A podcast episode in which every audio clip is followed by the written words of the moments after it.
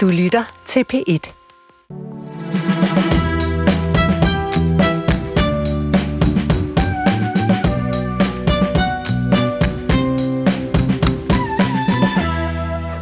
Uffe Elbæk, du er jo øh, grøn, men er du egentlig også sådan, hvad skal man sige, grøn af misundelse over, hvor mange billetter sådan en Alex Vanopslag, han kan sælge til en Danmarks turné? Ja, vi er faktisk ret overrasket over, at øh, han kan trække så mange mennesker. Øh, på det niveau er det jo godt gået. Ja, imponeret. En imponeret Uffe? I, nej, Nej, men det går, det går, mere, øh, det, det går mere på øh, selve programmet, og altså, okay. altså, hvem, han, hvem han øh, inviterer op på scenen, og hans forsøg på at være sådan en øh, jovial øh, stand-upper, og det synes jeg ikke, han, øh, der står, synes jeg ikke, han står distancen. Nej, der er kun en jovial stand-upper i dansk politik, og det er øh, Uffe Elbæk nemlig. øh, Carsten Lauritsen og Isabel Arndt, velkommen til jer to også. Øh, 24. februar, det er på den mere alvorlige skala, kan man sige. Øh, datoen i dag, er det en øh, dato, som I sådan mærker på en anden måde at stå op til en, en andre dage?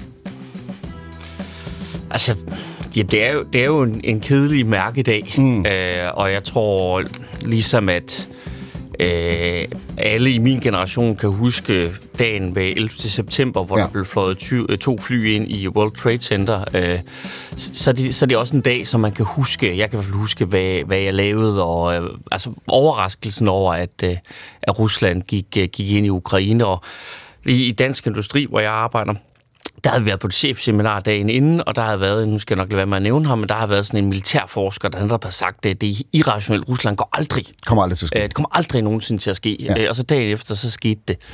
Øh, så, og, øh, øh, men det er jo vildt, at der er gået to år, altså. Ja.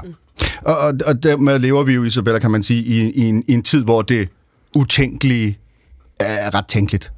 Ja, og blevet hverdag. Altså det der med, at der er gået to år, det er virkelig lang tid på en krig, som jeg kan huske dengang, som du siger, man godt huske det. Og, og jeg havde sådan en eller anden naiv idé om, at, at det kan jo ikke være rigtigt, at Rusland laver en rigtig invasion, så slår man dem tilbage, og så er mm. krigen slut, ikke? Det skete ikke.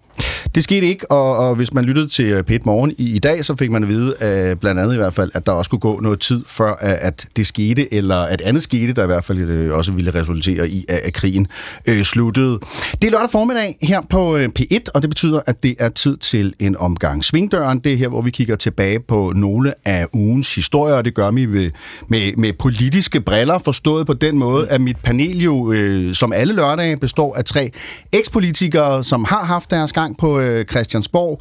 Levende og spændende, vitale gange, øh, men, men har lagt øh, den tid øh, bag sig, og, og derfor er forhåbningen også, at vi kan tale lidt mere frit ud af posen, og også høre anekdoter mm. øh, og parallelhistorier fra deres politiske øh, liv. Blive lidt klogere, når vi hører det fra hestens egen mund. Og dagens gæster, altså Uffe Elbæk, Isabella Arndt og Carsten Lauritsen, og jeg hedder Tony Scott, og jeg glæder mig til sådan en, en lørdag i, i selskab med så stærkt et, et panel, øh, så vi lige kan finde ud af, hvad det er for noget baks med landbruget og CO2-afgiften, og, og hvordan man egentlig holder styr. Det er dig, Isabella, der ikke også? ja, det er fordi, at Isabella er landbrug og fødevare, det kan vi vende tilbage til, så hun må ikke sige så meget lige om det. Øh, men, men så kan du da fortælle mig, øh, Isabella, måske, hvordan man kan bakse med baglandet, fordi det er jo meget det, det handler om i, i den historie. Velkommen til jer tre, velkommen til dig, der lytter med, velkommen til Svingdørene.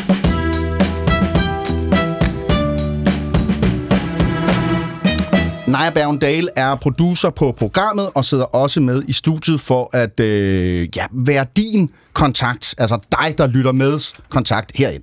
Ja, øh, 1212'eren, den er åben, og I kan bare skrive ind. I skriver til 1212, så skriver I P1 mellemrum og jeres besked. Altså, I kan jo skrive øh, alle de spørgsmål, som, som vi journalister aldrig får stillet vores gæster. Vi for eksempel høre Uffe Elbæk om, hvad han synes om Folketingets dresscode. Jamen, så skriv ind enten på 1212'eren, som sagt, eller på vores mail. Det er svingdøren-dr.dk, og det er døren med et O.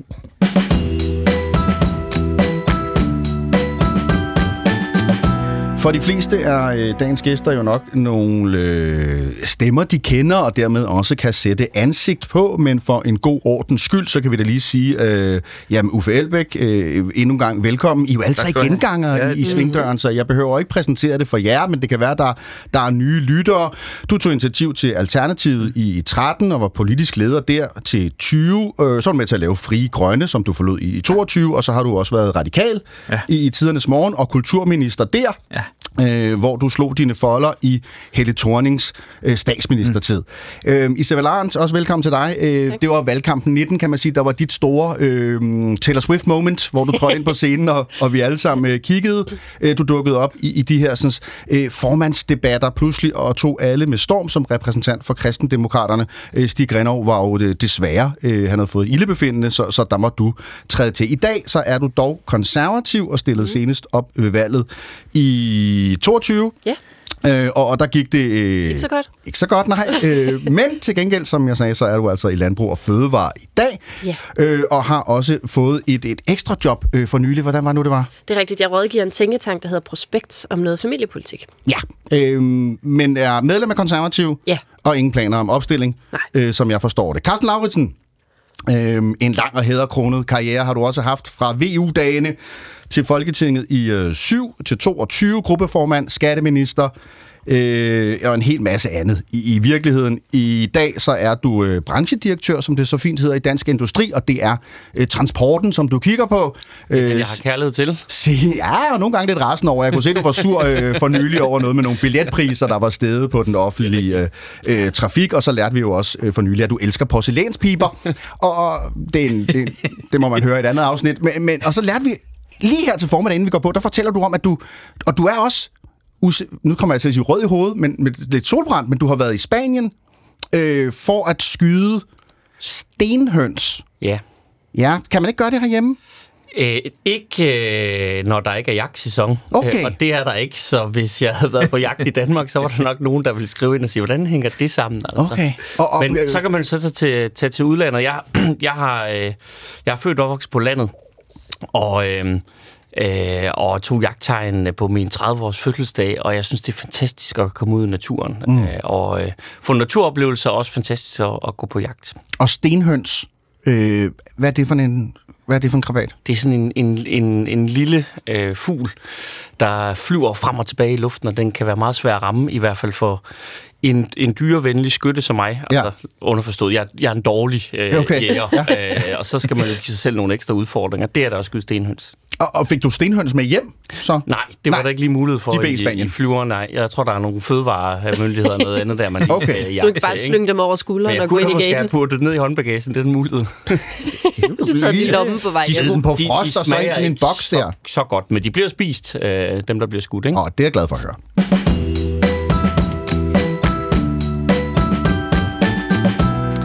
En lille lektie har vi givet jer, inden at vi kaster os over, dag, over dagens sådan, første større emne, og, og det er i anledning af formand for Liberal Alliance, Alex Vanopslags Danmarks turné. Han er på vej rundt i øh, det jyske, og der bliver altså i den grad solgt billetter. Han er i Herning, han er i Kolding, han skal en tur til Aarhus, og han skal også en tur til Aalborg. Og hvis der ikke er udsolgt, så er det fordi, de har flyttet arrangementerne til større sale.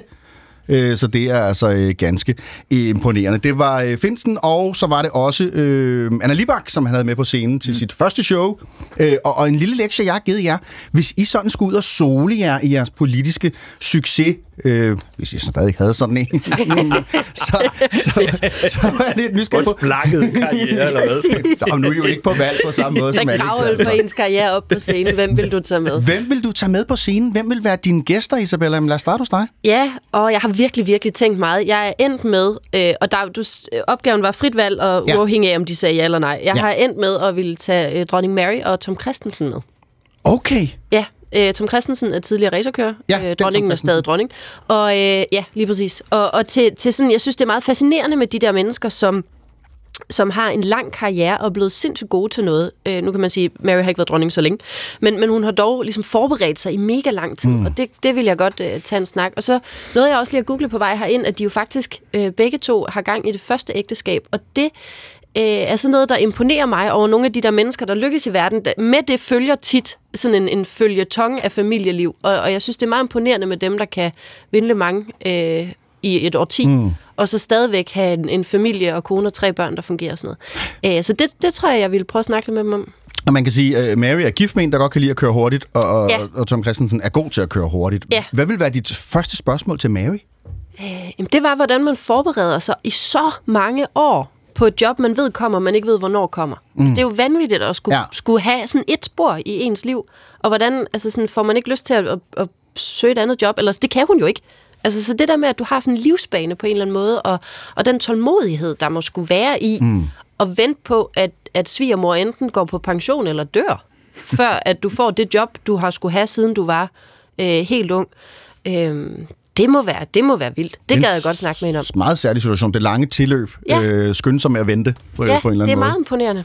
Øh, Uffe, øh, hvem vil du tage med på scenen til dit... øh, Du har jo, det kommer vi tilbage til senere i programmet. Du har jo du er noget af en showman jo. Du har jo Ja, men for det, første, så, for, for det så, første, så vil øh, præmissen ikke være, at jeg vil invitere nogen op for, for at sole mig i deres hvad hedder det, shine. Nej, altså, de skulle sole sig i dit. øh, nej, det det var mere for at, at få dem frem på scenen. Altså, øh, og jeg ved, at vi jeg måske får et spørgsmål om, at øh, vi gjorde lidt det samme mm. i Alternativet, som det Alex gør nu med LA, øh, det der med at tage rundt i landet og lave talkshows.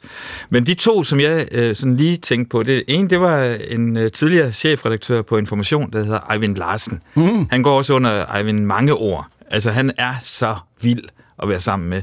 Han er 88 år gammel, men er krystalskarp og hæver i hvert fald mit ambitionsniveau, når vi snakker om samfund og om, hvad, hvad der er vigtigt og hvad der ikke er vigtigt. Han er, altså i min verden, sådan nærmest sådan uh, living treasure, ikke? Altså mm. han, han er... Han er helt fantastisk, og der er altså ikke ret mange af ham i Danmark. Øh, på, øh, han, er, han er noget, for mig er noget meget, meget særligt. Ham vil du gerne dele med folk. Ja, jeg har lyst til, at hans stemme skal være der. Altså, jeg har lyst til, at han, han skal fortælle historier om, da han øh, var ved at blive forført af, af Karen Bliksen, og oh. hvordan det var at hvad hedder det, være chefredaktør på, i så mange år, og øh, journalist øh, på, en, øh, på Dagbladet Information, og hvad den avis betyder for det danske mediebillede. Alle de der ting, ikke? Øh, og hvis jeg så nu, øh, Isabella, du, du tog to mere op på scenen. Hvis jeg Ja. skulle tage en mere øh, op på scenen, så skulle det være Hanne Bol. Ja, Ja, og, og grund til, at jeg har lyst til at få Hanne Bol op på scenen, det er fordi, øh, jeg igen og igen øh, har lyst til at høre hendes, hendes musik, og hun øh, trækker mine øh, følelser et sted hen, som jeg synes er, går mig rigtig, rigtig godt. Hvad skal altså, du synge? Black Wolf eller Honey Let's Talk It ja, Out? men eller øh, nu har hun jo lige lavet en ny plade, hvor hun, hun er sådan mere akustisk, øh, og jeg kan ikke engang huske det, noget med Norwegian et eller andet, jeg kan ikke huske navnet på den, men, men hvor hun har nogle meget, meget dygtige øh, musikere til og også spille øh, nogle gamle sange og sådan noget.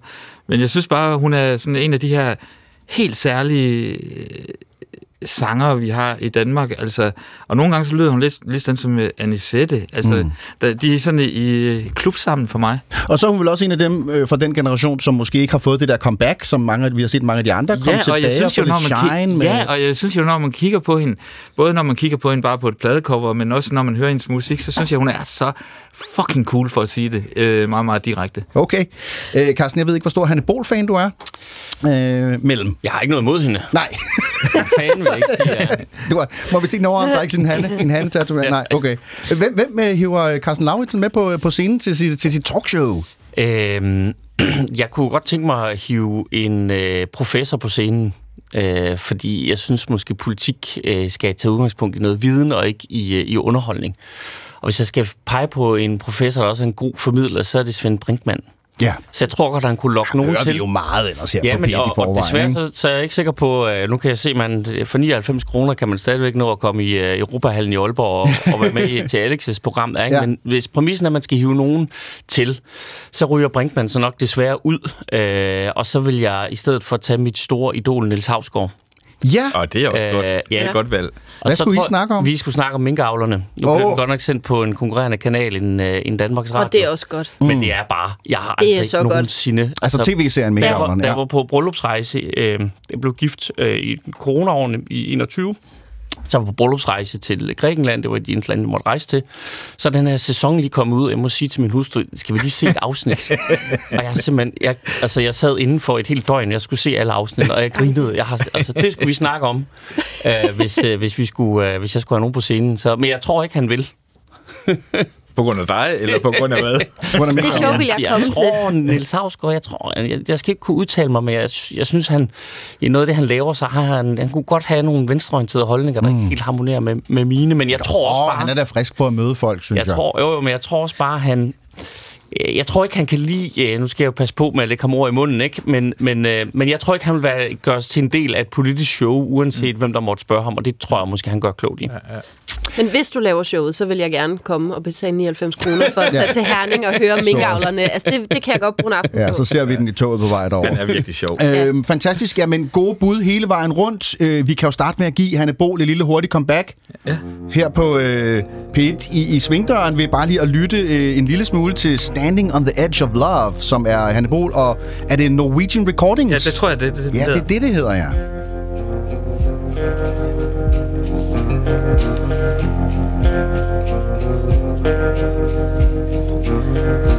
Late last night I was dreaming. I was dreaming of your charms. I was standing on the edge of love in your arms. You whispered sweet things and you told me that you would love me and always be true. And you would stand on the edge of love with me if I would stand with you. Ja, så fik vi lige en lille smag af Hanne Bol på opfordring fra Uffe Elbæk her i Svingdøren.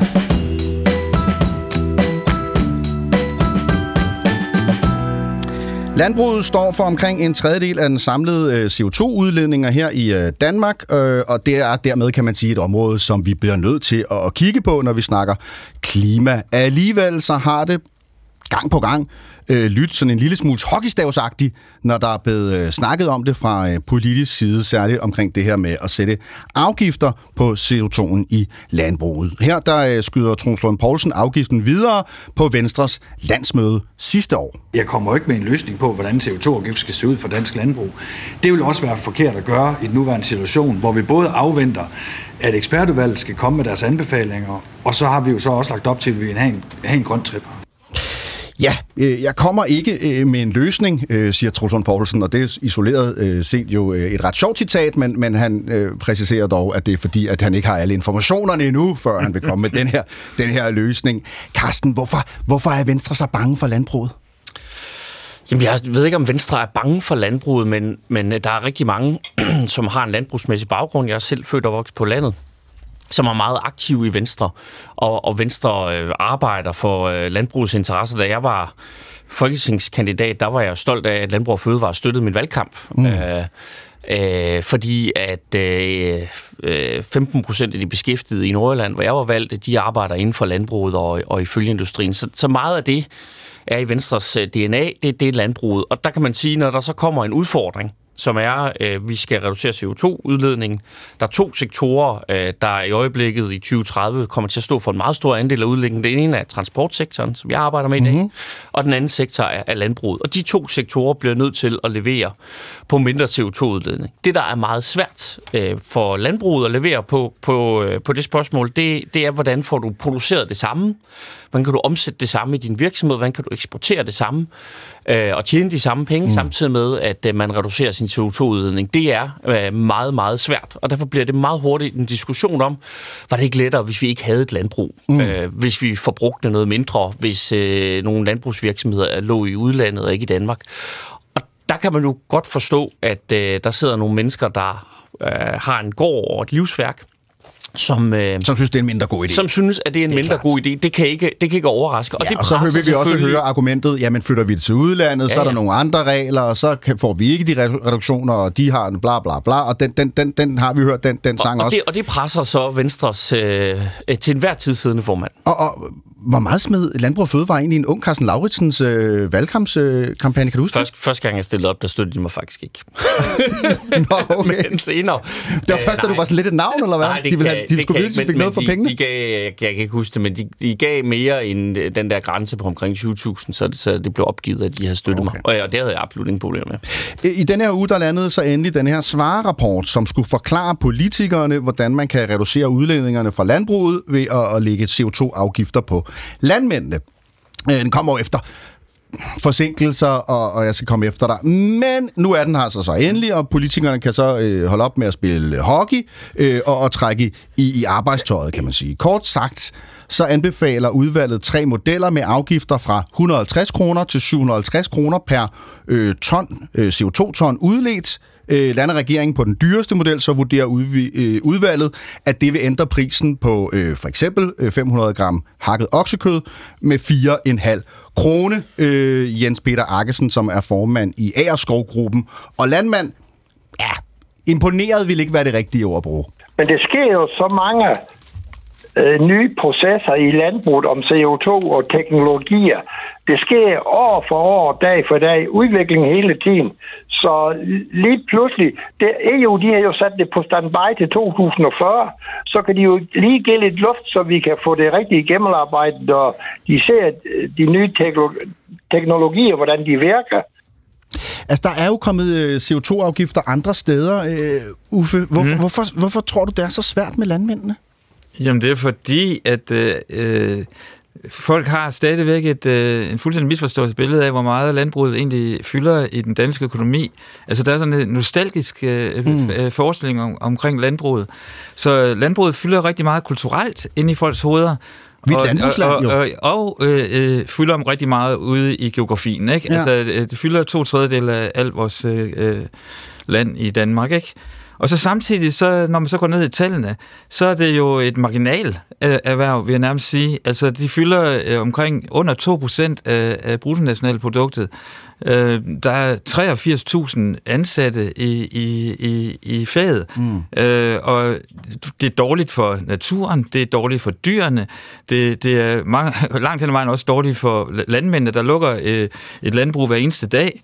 Øh, så jeg, altså, jeg, jeg synes jo, mm. man skal hjælpe landbruget over på en, en, en ordentlig forretningsmodel for pokker, sådan så det bliver et grønt landbrug i stedet for et øh, kødlandbrug.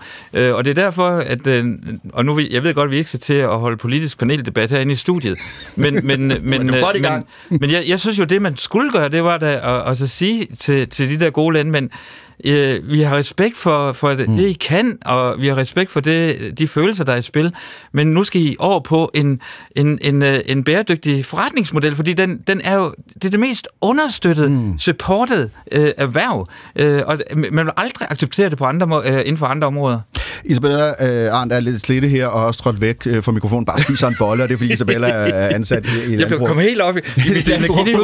Wow, ikke fordi hun er bange for Uffe Elbæk. Jeg tager gerne en debat med Uffe, men, men det er rigtigt, jeg, jeg arbejder i Landbrug Fødevare, og ikke som talsperson, og derfor så holder jeg lige lav profil på den her. Og det, det skal du bare gøre. Og, men så, Karsten, så kunne jeg godt tænke mig, du siger, jamen du er jo, du er jo, du er jo landbruget. Du er jo vokset op på en gård, og, og nu, øh, nu vil jeg godt sætte en stemning, også rent lydmæssigt. Øh, og så kan du måske tage mig og Uffe, sådan nogle typer som os, og dem, der, der måtte være, der er jo, der er jo folk, der lytter med, som, som har masser af forstand på landbrug selvfølgelig, og der er nogen, der bor i byer, og, og, og vi er alle sammen i, i samme båd, og vi vil gerne det samme. Men tag os lige på en rejse hjem til Carsten Lauritsens barndomsgård. Det var ikke den knap. Vi prøver den her. Ah, det var mere gårdagtigt. Det er altså det der landbrugsidyl, som Uffe lige talte om, Carsten. Altså, hvis det var min, hvis det var min barndomsgård, så manglede der nogle grise, der... Øh... Nej, der var en ko. Der var, ja, altså, så... Øhm, men øh, ja, altså, men, men det er jo idyllisk øh, at, at bo på landet. Min farfar, han var øh, kvægbonde. Øh, så er det måske farfar, vi er hjemme hos Så nu? det kan godt være, det er farfar, vi er hjemme hos. Altså. Hvad var det for et liv? Hvordan var det at vokse op i? Det var dejligt. Øh, det var øh, meget frihed under ansvar, og det var meget natur. Øh, det var også mange pligter. Mm. Øh, man skulle øh, lave noget øh, og, og, og hjælpe til. Ikke? Det var ikke helt så idyllisk, som lydsporet her giver, giver udtryk for, men altså, jeg kan, noget, jeg husker som et stærkt barndomsminde, det var, når der skulle høstes. Ja så øh, dengang så øh, øh, kørte min farmor ud og, og med traktoren og, øh, og halmpresseren, og så kom der sådan nogle små halmballer, der skulle køres op på loftet, for de skulle gemmes til køerne, og hjemme med min far, der blev de brugt til at, øh, at fyre med, så der var varme. Der var del med mange halmballer, der skulle køres ind. Det var super hyggeligt. Det fik du lov til at være med til? Det fik jeg lov til at være med Har til. Har du andre pligter på gården? Øh, Ja, nu skal I øh, ikke grine, men øh, altså, jeg skulle hjælpe min far med at kaste smågris. Ja. Nå! Og det, Ej, det lyder da spændende. Ja, det, det er ikke så hyggeligt, altså, men øh, man kastrerer jo sådan nogle grise, så de ikke øh, øh, udvikler øh, hormoner, og, altså ordne kød, hvis man har smagt det. Det er der ikke et stort marked for nede i, øh, nede i køledisken, altså, så, så derfor kastrerer man små grisen, altså. Okay. Øh, og det var så min opgave at, at hjælpe med det og øh, at jage grise ud, når øh, de kom og skulle hente dem. Øh, så skulle jeg stå og hjælpe min far, og det var noget skidt, fordi det var altid tidligt om morgenen. Lad os rejse tilbage til øh, Svingdøren-studiet igen, øh, Carsten. Altså det her med, med din tid i Venstre, hvordan oplevede du, at, at landbruget fyldte? Jamen, de fyldte jo øh, for mig øh, ved, at rigtig mange i min valgkreds var beskæftiget i landbrug og i følgeindustrien i Nordjylland. Det var dengang øh, minkavlerne øh, også spillede en, en rolle. Det gør de jo så desværre ikke øh, øh, længere. Øh, og så var der jo mange, der var aktive øh, i, øh, i Venstre som parti. Mange mm. landmænd, der sad i kredsbestyrelser og i byråd og sådan noget, øh, øh, og arbejder for deres sag og for deres erhverv og brænder for det, ligesom at en skolelærer, der er mange skolelærer, der er SF'er, tror jeg, mm. øh, at øh, de brænder så for, hvordan får vi en god folkeskole og sådan nogle ting. Og så er der rigtig mange landmænd, der brænder for, hvordan får vi et godt landbrug, og hvordan, øh, tror også mange øh, landmænd føler sig misforstået. Mm. Øh, og, øh, og føler, at, øh, at de jo altså bidrager med noget økonomi, og det er jo rigtigt, vi har jo valgt, at 59 procent af den danske areal er landbrugsjord, øh, og der producerer de en masse varer, som er med til at, øh, at give folk øh, noget at spise, øh, og nogle, nogle dejlige madoplevelser, nogle kvalitetsfødevarer, der er meget bedre end dem, man kan købe øh, i andre lande. Det, jeg, jeg sad bare lige og tænkte over den der lydside, du havde lavet, mm. da vi hørte Carsten, øh, han tog os med hjem til hans barndomshjem. Altså, der, der hørte vi jo både høns, og der var køer, og der var en hest, der kom galopperende forbi og sådan noget. Men det er jo sådan et nostalgisk billede mm. af, hvordan dansk landbrug ser ud, fordi at øh, i dag, hvis man går ud på en gård, så er der jo ikke både svin og køer og høns. Altså, så det er jo totalt industriland. Det er sat i system. Øh, det er sat et fuldstændig system. Øh, og det, også den der fornemmelse af, at øh, vi er et land med små landbrug, det er vi jo heller ikke. Altså, der bliver en større og større koncentration af, af meget store landbrug. Så det, det er hele den der nostalgiske, sådan Morten Kok-agtige fornemmelse af, hvad landbruget er, der jeg stadigvæk tror at gøre, at, øh, at de får lov til at få så stor en mm. indflydelse. Mm. Jamen, de gule rapsmarker, de er der smukke. Hvad siger du? Jeg siger, de gule rapsmarker, Jamen, det, er jo de det, sjove er, det sjove er jo, at uh, biodiversiteten er i frit fald, og vores vand, uh, vand uh, kvalitet er det samme. Øh, og hvis man kommer ud, så jeg kan huske, der var sådan en formulering af, at når man kigger ud over, over de der grønne marker, ikke, jamen, så er det jo dybest set en grøn ørken, fordi at øh, det er simpelthen, at biodiversiteten er faldet, i, så man slet ikke forstår det. Altså, jeg kan jo stadigvæk huske, når man som barn, nu får at snakke barndom, kørte afsted øh, i sin øh, bil og sådan noget, hvor, hvor mange insekter, der kom på ruden. Altså, det, det, de eksisterer nærmest ikke i dag. Mm. Og det er jo fordi, at øh, vi har et landbrug, som dybest set er, øh, er pumpet op, øh, både økonomisk øh, støtte, men også pesticider. Og det er ikke fordi, at jeg ikke øh, sagtens kan forstå de følelser, der er involveret i det her, men jeg synes bare, at man skal hjælpe dem over øh, på en anden øh, forretningsmodel, der gør, at det er godt for både dem, der arbejder der, og, og for dyrene, og, og for naturen. I, I hvert fald så er vi alle sammen glade for, at der er noget i køledisken i, i den sidste ende, øh, så, så vi kan få noget i, i mausen, øh, og, og vi, der er der mange af os, som også sætter pris på, at tingene er produceret her i, i Danmark. Men Carsten, jeg kan godt tænke mig, du ved, fordi Uffe siger også, øh, der er ikke så mange landmænd, og det er jo 7.500 øh, heltids øh, landmænd, der er i Danmark, 25.000 deltidslandmænd, og, og, og der er blevet regnet på, hvor mange, hvis de alle sammen stemte Venstre, så var det lige over et mandat, og jeg skal komme efter dig. Altså, har der aldrig været en snak internt i Venstre i alle de år, også du har været med, hvor man var sådan, altså, skal vi, skal vi hænge vores hat så meget på landbruget? Altså, har jeg aldrig sådan, som talt om, giver det overhovedet mening, at man er så meget et landbrugsparti i en verden, som, som har været i forandring? Det er jo ikke nyt. Det er jo over, det er jo helt tilbage fra det, også før du startede. Jo, selvfølgelig har der været diskussioner der. Man kan jo ikke, det mener heller ikke, Venstre gør, basere sig på landbruget. Troels von Poulsen, som du startede med at vise klip af, han siger jo netop, at der skal være en CO2-afgift. Mm. Øh, det har vi aftalt i regeringsgrundlaget. Øh, den får vi. vi skal, øh, landbruget skal også reducere sin CO2-udledning. Der har det da været øh, det letteste for ham øh, ikke at sige det, øh, og ikke gøre det. Der mm. er det rigtige. Øh, men, men jeg tror, man kan ikke tage landbruget ud af Venstre, fordi Nej. det ligger i, i historien, ligesom at Socialdemokratiets øh, øh, arbejde. Det er kodet ind i DNA'et. Det er simpelthen. kodet ind i DNA'et, og det former de værdier. Mm. Øh, og, og selvom jeg, jeg bliver aldrig landmand, øh, nu bor jeg i København, og det tror jeg, jeg blev ved med i mange år, men de værdier, jeg har fået øh, med mig ved at vokse op på landet, dem tager jeg med i mit, ja. mit, mit liv og min tilgang til at arbejde øh, øh, på min nuværende arbejdsplads. Og det er jo det samme et parti som Venstre gør og siger, men vi har nogle værdier, vi har noget, en tilgang til, til livet, og den er meget præget af af, af det at, at have været et, et landbrugsparti, øh, hvor frihed under ansvar er mm. helt nødvendigt, øh, hvor sund fornuft er noget, som øh, man bliver nødt til at, øh, at, at have og forholde sig til. Øh, og så, så det tror jeg ikke, altså den diskussion kunne man godt have, men det vil ikke, det vil ikke give mening. Mm. Øh, men det der, altså, der er jo ikke nogen tvivl om, at Venstre skal jo også sørge for at fremlægge noget politik på nogle andre områder, end, end kun over for landbruget, hvis man vil være et større parti, end det man er i, i dag. Og det, det tror jeg er Troels Lund Poulsens ambition som formand. Jeg kan godt tænke mig at tale lidt om baglandet, øh, fordi at øh, det her, det, det handler jo meget om, om, om baglandet, ikke? Og, og baglandet i Venstre, og, og hvordan man ligesom styrer baglandet, og Berlingeren har også været ude den her uge med historier om, at at der er noget styring i Venstre, at hvis man hvis man som, som venstrepolitiker øh, brokker sig for meget, så kan man få frataget nogle, nogle ordførerposter, og omvendt, hvis der er nogen ude i baglandet, som øh, laver for meget virak, så kan de også blive bestukket øh, med øh, at, at sidde i nogle udvalg og være med til at hjælpe processen så i en retning, som giver, giver mening. For det, man skal hele tiden regulere og, og håndtere og agere i forhold til, til baglandet, og det ved jeg jo, I alle sammen øh, har prøvet det her med baglandet. Øh, og der, så kan vi jo få dig tilbage øh, på banen lidt, Isabella, der har været øh, stille øh, kvad dit, din rolle i Landbrug Fødevare. og nu har spist hele min bolle med.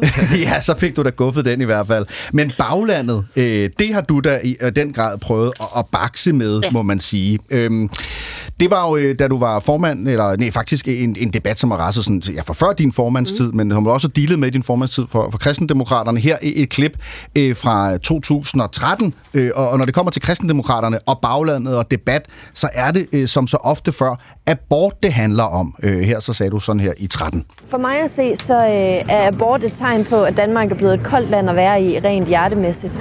Fordi at vi kan tage det svageste individ, vi har i samfundet, et ufødt barn, og fuldstændig koldt og kynisk ja, slå det ihjel. Øh, I 21, der fik I så et folketingsmedlem, øh, Jens Rode, øh, som sagde noget andet. Detektor dækkede dengang historien. Vi kan lige prøve at høre, hvad, hvad Rode havde gang i. Det, der er afgørende, det er, at man ikke kompromitterer kvindens ret til at få den abort. Vi kommer ikke til at kompromittere kvindens ret til at få foretaget den abort. Punktum. Men kan man stole på det? Er resten af kristendemokraterne og Isabella Arendt fuldstændig med på den? Er du tilhænger af den fri abort? Nej, det er jeg ikke. Er du tilhænger af fri abort? Nej, det er jeg jo ikke. Jeg er jo ikke tilhænger af fri abort. Du er imod fri abort i dens nuværende form? Ja. Abortgrænsen for eksempel skal man kunne diskutere. Og vil partiets landsformand Isabella Arendt udelukke at ændre ved abortgrænsen? Jeg vil ikke hverken udelukke eller bælge afkræfte noget som helst, før der er nogen, der faktisk fremsætter noget på papir. Øh, og den dag det sker, og der er nogen, der, der måtte mene et eller andet og fremlægge en sag, så forholder vi os til det, når den er der. Okay, så det vil du ikke udelukke? Nej. Nej. Øh, Isabella, altså det er, jo, det er jo noget andet end landbrug, men det er stadigvæk en, en, en, en håndtering af baglandet, og hvor at der er et folketingsmedlem, i det her tilfælde Jens Rode, som er ude og sige én ting. Du er formand i partiet, mens at baglandet, repræsenteret for eksempel af Marianne Karlsmose, som vi også kender fra, fra landspolitik, øh, mener noget andet. Prøv lige at tage os med ind i den proces? Altså, mm. hvad, hvordan der er nogle forskellige Præcis. aktører og meninger? Men det er faktisk meget fedt, at de har, har det der gamle klip øh, med os, altså for, fra for 10 år siden, ikke? Fordi det, det er jo også udtryk for, det er jo et bagland, som ændrer sig. Mm. Og det er jo tæskesvært, fordi det, jeg i hvert fald oplevede, det var, at jeg har også personligt øh, flyttet mig på, på hele abortspørgsmålet i forhold til, hvad... Øh, prøv at regne ud, hvor gamle var i 13. Der var, har jeg været knap 20 eller sådan noget, ikke? Mm. Øhm, og, og og der så jeg det meget, meget sort-hvidt. Altså sådan, jeg havde simpelthen ufattelig svært ved at navigere i de der etiske nuancer, hvad jeg tror er udslagsgivende for mange mennesker i øvrigt på, på 19-20 år. Øhm, og, og har jo også selv været igennem en proces der, hvor jeg godt i dag kan bakke op om loven om fri abort, som vi har den i Danmark.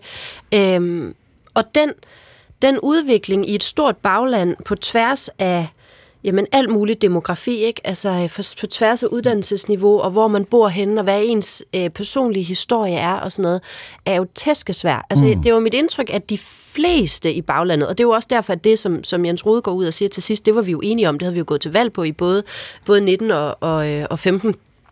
Øhm, så, så man kan sige, det var der jo en, en, øh, en hvad skal man sige, vedtaget holdning om på en eller anden måde, ligesom jeg tænker, Venstre er nået frem til på, på CO2-afgift for eksempel. Sådan, men derfra til at, at nå derud, hvor, hvor det er eller andre ikke kan finde et enkelt medlem eller to, som mener noget andet, det kan man nok altid. Og den, øh, den balance, synes jeg som formand, var mega svær at navigere mm. i, fordi på den ene side havde vi jo brug for, det var et spørgsmål, der har martret partiet altid, og jeg var så træt af det. Altså, altså spørgsmål. Ja, præcis. Ja. Jeg var simpelthen så træt af, at det var det eneste, fordi det har aldrig været min personlige mærkesag, det har aldrig været noget, som sådan var udslagsgivende for mig. Jeg vil gerne tale om børn og familie, jeg vil gerne tale om klima og natur og miljø og alt muligt andet, som, så jeg synes, det stod i vejen. Mm. Men omvendt så øh, var der jo en generation før mig, Marianne og andre, som øh, Karlsmose, tidligere formand, som, øh, som, som var gået ind i politik på det her spørgsmål. Så det var jo ikke kun et politisk uenighed, det var jo også en, en sådan, hvad skulle partiet være, og, og hvad, hvad så man sig selv? Og når jeg så som ny formand gik ud og sagde noget med, at, at det var ikke det var bare ikke min mærkesag, og det har det aldrig været, og det bliver det heller ikke. Jamen, så var det jo lidt det samme i nogle af hendes kredse, som at sige, det, der var dit store hjerteblod, det er bare ikke vigtigt for den nye mm. formand, og det er jo heller ikke pissefedt at høre, vel? Nej, det er heller ikke. Altså, jeg ville da også blive træt af det, hvis jeg var i et eller andet parti, og jeg går ud og siger, at jeg kæmper mega meget for, for børn og familie, og man så har en partileder, der siger, at det der med familie, det er pisse ligegyldigt. Altså, ikke at jeg har sagt det om abort, men det er bare for at sige, at jeg kan godt... Der er mange... Nu er der en masse halve sætninger for lytterne, der ikke giver sådan super meget mening, men der er mange følelser på spil, som ikke handler om det politiske indhold i nogle af de der spørgsmål i partierne, men som lige så meget er et spørgsmål om, at en, en tidligere generation skal se sig udskiftet af en ny generation, mm. som ser verden anderledes. Den nye generation, som jeg tilhørte, jeg var i hvert fald, nu skal jeg ikke tale på, på vegne af alle, jeg var rigtig dårlig til at forstå det. Jeg var rigtig dårlig til at lytte til dem, der kom før mig, og respektere. Jeg var ikke enig med dem, men, men jeg respekterede heller ikke måden, de agerede på. Altså, jeg var klar til sådan, du ved, øh, og sige, nå, vi skal videre, ja, vi sandet, og så, så skal vi den vej. Ikke? At, at, og det er bare en rigtig dårlig ledelsesstil. Altså, så, så jeg forstod ligesom heller ikke at navigere i alle de der andre følelser. Jeg brugte mange år på at tro, det handlede om at blive enige om holdningen til abort, men, men selv når vi var enige, følte de sig jo stadigvæk ikke set og hørt. At den simple årsag, at de ikke blev set og hørt. Altså jeg kunne simpelthen ikke forstå, at de kunne mene, hvad de gjorde, og de kunne ikke forstå, at jeg mm. kunne stå, hvad jeg gjorde. Øh, så der var jo den der baglandskommunikation, har sindssygt mange led øh, og mange sådan proxy diskussioner i form af anerkendelse eller øh, dialog eller ligeværd i mm. samtalerne, som egentlig ikke har med sagen at gøre, og det mestrede jeg altså slet ikke godt nok som leder. Der blev også spekuleret i, at det var abortspørgsmålet, der så gjorde, at denne her sådan, øh, altså Karlsmose versus øh, den, den, den yngre generation, der gjorde, ja. at du til sidst Præcis. Og Forlod det var, kristendemokraterne. Mm, og, og det var det ikke. Altså, det var ikke, fordi vi var uenige om abort. Det har jeg også været ude at sige flere gange. Øh, ikke, at det så øh, kommer til udslag i, i historiefortællingen, men... Men, men det havde ikke noget med min holdning eller andres holdning til abort at gøre.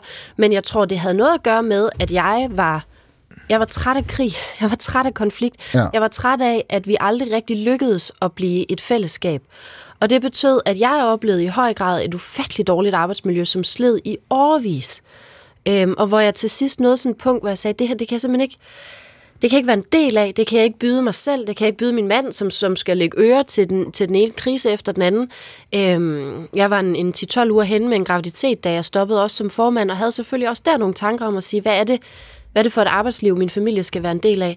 Det handlede ikke om abortspørgsmålet. Øh, det handlede om alle mulige andre spørgsmål. Vi var også uenige om atomkraft, øh, for eksempel. Vi var også uenige om, om, om den sådan strategiske positionering i altså jeg var sådan rimelig kæk og rapkæftet og passede det lige ind i hele baglandet. Det, det gjorde det måske ikke, og der var lidt læderjakker og lidt stiletter og sådan noget, der ikke, der ikke var kummelfor alle steder. Så, og så, så måtte vi gå fra hinanden. Så ikke et, nødvendigvis det udløsende spørgsmål, men en del af en større helhed, ja, der gjorde, at, at baglandet og, og, og dig øh, ja, vi, gled, vi fungerede ikke sammen. Gled fra hinanden. Uffe, øh, jeg synes også tit, man hører den der sætning, klappet af, det er klappet af med baglandet, eller øh, sådan den formulering, at, at, at baglandet er med på den. Og, ja. og i, i din erfaring, at hvordan, hvordan, hvordan foregår det egentlig? Altså, hvordan, når man en, en, en folketingsgruppe eller nogen på Christiansborg har en, og så skal det, så skal det klappes af med baglandet, hvad, hvad gør man? Ja, altså jeg kender jo godt formuleringen, ikke? Og jeg kender også, at uh, der, der er ikke noget... Det bliver så simpelthen godt... ikke klappet af med baglandet. Nej, nej, nej, men, nej, men at, øh, at det er sådan uh, noget, som journalisterne elsker, uh, uh, det, det de der altid, bagland, synes ikke? Fordi at uh, man kan altid ringe til en eller anden, et surt medlem uh, et eller andet sted Mm. uh, i, ude i provinsen, han har sagt, nu sidder vi jo i København, ikke? Uh, og, og, og få et, et, et citat, som øh, går op imod en given øh, partileder. Ikke? Altså, det, det, det, det er den der medieskabte øh, virkelighed, synes jeg.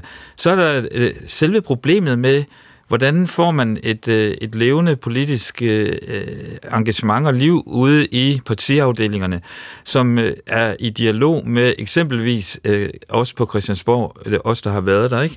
Mm. Og hvor Christiansborg, der går tingene så lynende hurtigt, så når, når, hvad hedder det, jeg tror, der er enormt meget frustration ude i lokalafdelingerne over, at de altid bliver orienteret igennem medierne, og ikke igennem deres partiledere eller deres lokalformand, fordi det går så stærkt på Christiansborg. Du kan simpelthen ikke nå det. De kan simpelthen ikke nå det, og, og, og derfor er at den her... Så man glemmer baglandet. Jamen, jeg, ved ikke, om man glemmer baglandet, men det, det er bare svært at, at skabe et, øh, et levende, øh, et levende sådan partidemokrati, mm. hvor, hvor hvad hedder det, man virkelig kan skabe meningsfulde øh, samtaler og beslutninger. Øh, og, jeg, og det synes jeg bare kaster lys på en, en problemstilling, som er kæmpestor i min optik, nemlig altså, den måde, partierne i det hele taget er organiseret på. Altså, hvordan, altså nu snakker vi med, med, om Alex og hans øh, show rundt i landet, ikke? Mm. og jeg tror, at for det første, at dem, der går ind og køber billet til dem, øh, synes, at det er spændende. Øh, de glæder sig til at høre Alex, og hvad han siger, og hvad for nogle gæster han tager på scenen. Men det er jo også et udtryk for, at det er den kanal, de kan komme ind i, eller den ramme, de kan komme ind i, i forhold til det der med at mærke politik. Mm. Øh, og, og, og, og så, så ja, det kan jeg sagtens forstå, hvorfor de gør det. Så synes jeg ikke, at udførelsen er super cool, men, men, men det, det er bare min Hassan. Men, men øh, der er et problem med partierne, og der er jo en grund til, at der kun er 2%, under 2% af, af, af, af borgerne, der har lyst til at være medlem af et politisk parti. Altså, det er jo også en forlidt øh, erklæring. Mm. Der er blevet tyndet for meget ud i baglandet. Øh, vi bliver da simpelthen nødt til at lukke stangen her. Jeg ved godt, I, I står og markerer, og vi vil Jamen, gerne det er sige fordi, noget. det er mega og, spændende. Og jeg havde også masser af spørgsmål. Ellers så når vi simpelthen ikke emne to i denne her sådan, time. altså, fordi uh, I, I bare er sådan i gang. Og jeg nåede ikke at vise jer alle de her flotte billeder, jeg havde printet af, af Danmarksdemokrater, der, der, holder, øh, der holder fødevarer Ja, op ja, som en, en protest mod øh, CO2-afgiften her, Inger Støjberg, med, med Kan vi mælk lige og... sikre, at de får brugt det der oksekød til noget, og ikke bare lade det gå til? Marlene Harpsø er i gang, Bettina Kasper er i gang, Karina Adspøl holder også to øh, dejlige steaks op, øh, Hans Christian Skiby holder også ste- Det, der er det sjove, det er, hvis man går ind og kigger, så er det den samme steak, der er på den. Jo, og, og det har jeg hørt noget kritik om, for det har vi også grint af på arbejde og sådan noget. Men til det må jeg bare lige sige, heldigvis, det ville være et større problem, hvis Ja. de havde købt 12 steaks og smidt dem ud. Præcis.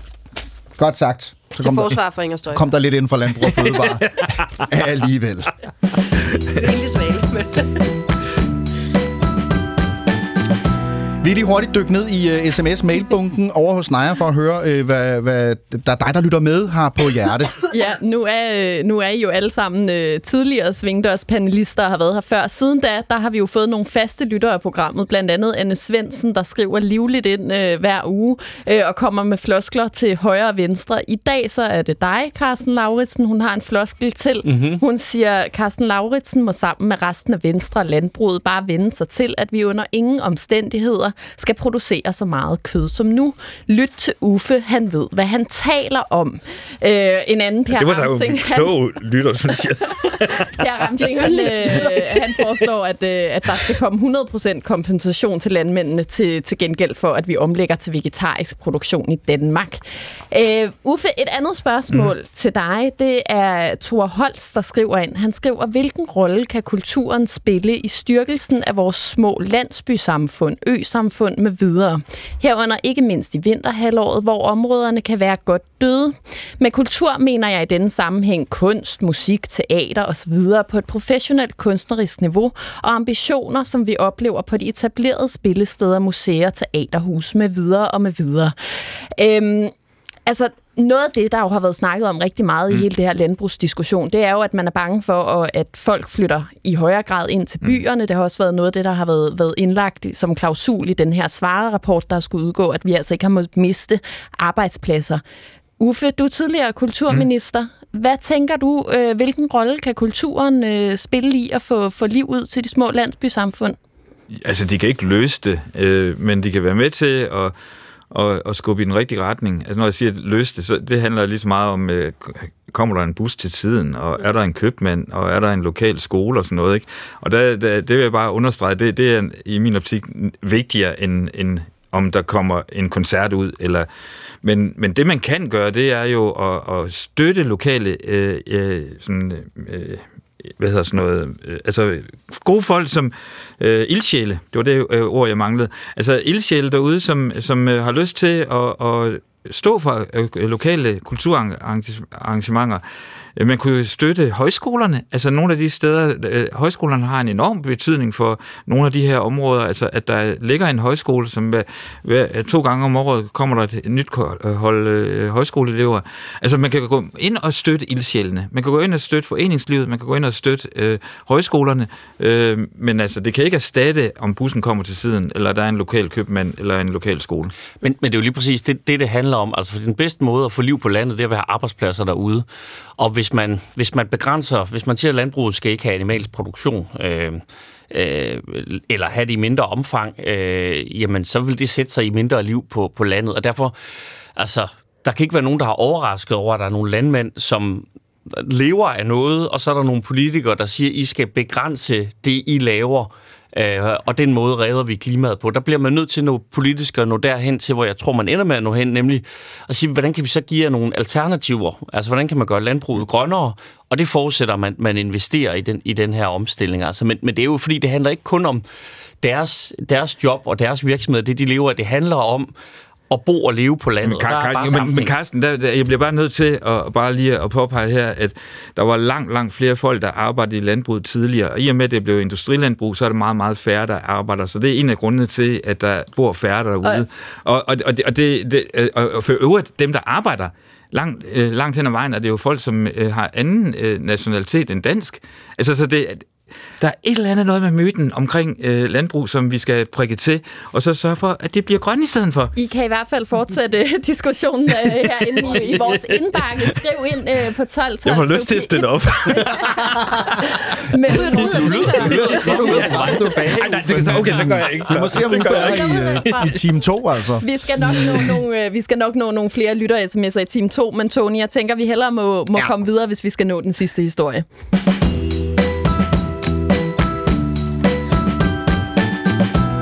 Er I woke? Er nogen, der er woke her? Ja, ja, der er vågen. Jeg er super vågen. Du er vågen. Ja. Sådan, Uffe. Det er ja. godt. Ja. Jamen, i, i går der kom øh, bogen Partiledernes kamp om midten, Folketingsvalget 22 af Kasper Møller Hansen oh, ja. og Rune Stubager, der begge er professorer i statskundskab og valgforskere. Og, og hvis du hører en eller anden valgforsker i, i din radio på et tidspunkt, så er det med stor sandsynlighed en af de to. Øh, der er en masse sider i den bog, og, og den kom jo som sagt i går, øh, så derfor tænker jeg, at det kunne være sjovt, at vi tager bare udgangspunkt i en enkelt side øh, af bogen. Øh, nemlig øh, en side, øh, der handler om holdninger til identitetspolitiske udsagn, og den fortæller, at vi danskere øh, ikke er sådan, hvad jeg vil kalde sådan særligt politisk korrekte, og til sydenladende ikke interesseret i at udvikle os i en mere woke-retning, øh, øh, Uffe. Øh, oplever øh, man egentlig generelt, øh, Uffe, at, at, at oplever du, at der, skal, at der er en større hensyntagen i den offentlige debat i dag, end der har været tidligere? Ikke i debatten, men jeg synes, øh, når jeg møder unge mennesker, kan jeg godt mærke, at jeg øh, skal sådan overveje, hvordan jeg taler om ting. Ja. Øh, at der, men det er min børnebørns generation. Altså det, jeg kan bare mærke, at de snakker om, øh, om problemstillinger på en anden måde, øh, og det, det kan også godt være, at det er sådan et et lille, en lille lomme, kulturradikal lomme, jeg bevæger mig i, men, ja. men, men, øh, men jeg kan virkelig mærke, at, øh, at der er en anden følsomhed, øh, og jeg skal overveje, hvilke begreber og ord jeg bruger. Mm. Men når jeg sådan lige siger uh, woke, ikke, uh, så tænker jeg jo, at det er egentlig højrefløjen, der er al, allermest sådan identitetsskør, synes jeg. Altså, ja, det, det bliver altid rettet over til venstrefløjen, at det, det er dem, der har et woke-problem. Men jeg synes jo, at det er højrefløjen, som igennem uh, mange år har, har dyrket en meget, meget bestemt form for uh, sådan identitet om, hvad der er rigtigt at være dansk og ikke dansk. Mm. Så, så jeg synes, begrebet Vogue måske øh, er lidt flydende. Der er forskellige spørgsmål og øh, seks øh, søjlediagrammer på øh, denne her side, som, øh, som jeg sidder og, og kigger på. Et af dem, nu hvor sagde du ja. noget med, hvilke ord bruger vi, ja. øh, når vi taler med, med, med hinanden, men også med, med andre generationer osv. Øh, der er et af spørgsmålene her, som for eksempel er, vi bør undlade at bruge ord som for eksempel, og nu siger jeg ordet, fordi øh, at det står der, men det er ikke et ord, jeg faktisk selv bruger, så jeg er øh, ligesom dig, Uffe, i hvert fald lige der. øh, for eksempel nære, for ikke at støde eller krænke folk med minoritetsbaggrund. Øh, vi bør undgå at bruge ord som det. Øh, det er der øh, 25 procent, som er helt uenige i. Altså det, og, og der er øh, nærmest uenige øh, 16 procent, og, og dem, der er enige i, at vi skal undlede at, at bruge sådan et ord, det er 20 procent øh, kun. Så, så på den måde er der jo en stor spredning, og ikke en konsensus om, hvordan at vi skal, hvilke ord vi skal bruge, ja. hvornår og, og så videre. Og en anden ting, som, som jeg synes var, var rigtig interessant, og nu er det ikke for at, at hænge dig ud, Carsten Lauritsen, øh, men, men det var... det endelig. men nu gør han det alligevel. men du kan tåle det. Ja, jeg kan tåle det. Kom med øh, og, og, og, og du har også talt om det tidligere. Det er jo MeToo. Mm. Øh, fordi der er et spørgsmål her på siden, som hedder, MeToo-bevægelsen er gået for vidt. Øh, og der er øh, 33 procent helt enige, øh, 22 procent nærmest enige, altså langt over halvdelen af danskerne er altså enige i, at MeToo-bevægelsen er gået øh, for vidt. Og, og, og, og grund til, at jeg kigger på dig, Carsten, det er jo tageligt, og, men, men, men altså, det er jo, at du har jo noget erfaring med at tale om MeToo. Du var en af, af de første stemmer, øh, mænd, der var ude og sige, hov, øh, jeg kan faktisk godt lige spejle mig her. Jeg kan faktisk godt se, at der har været noget i mine mønstre, som ikke har været øh, helt på plads. Og det vil jeg godt anerkende, og det vil jeg godt øh, tale om. Øh, og du endte med at vinde en pris for det. Øh, sågar øh, en, en tingprisen øh, fra, fra Altinget, øh, hvor at... Øh, Jakob Nielsen taler for dig her i, i et klip, hvor han roser dig øh, først for, øh, for, at du har talt åben om din ordblindhed, øh, og ligesom være med til at sparke det tabu øh, lidt ud til hjørne, og så også tale videre omkring din åbenhed omkring øh, MeToo. Sårbarheden kan selvfølgelig nemt vendes og bruges mod en selv.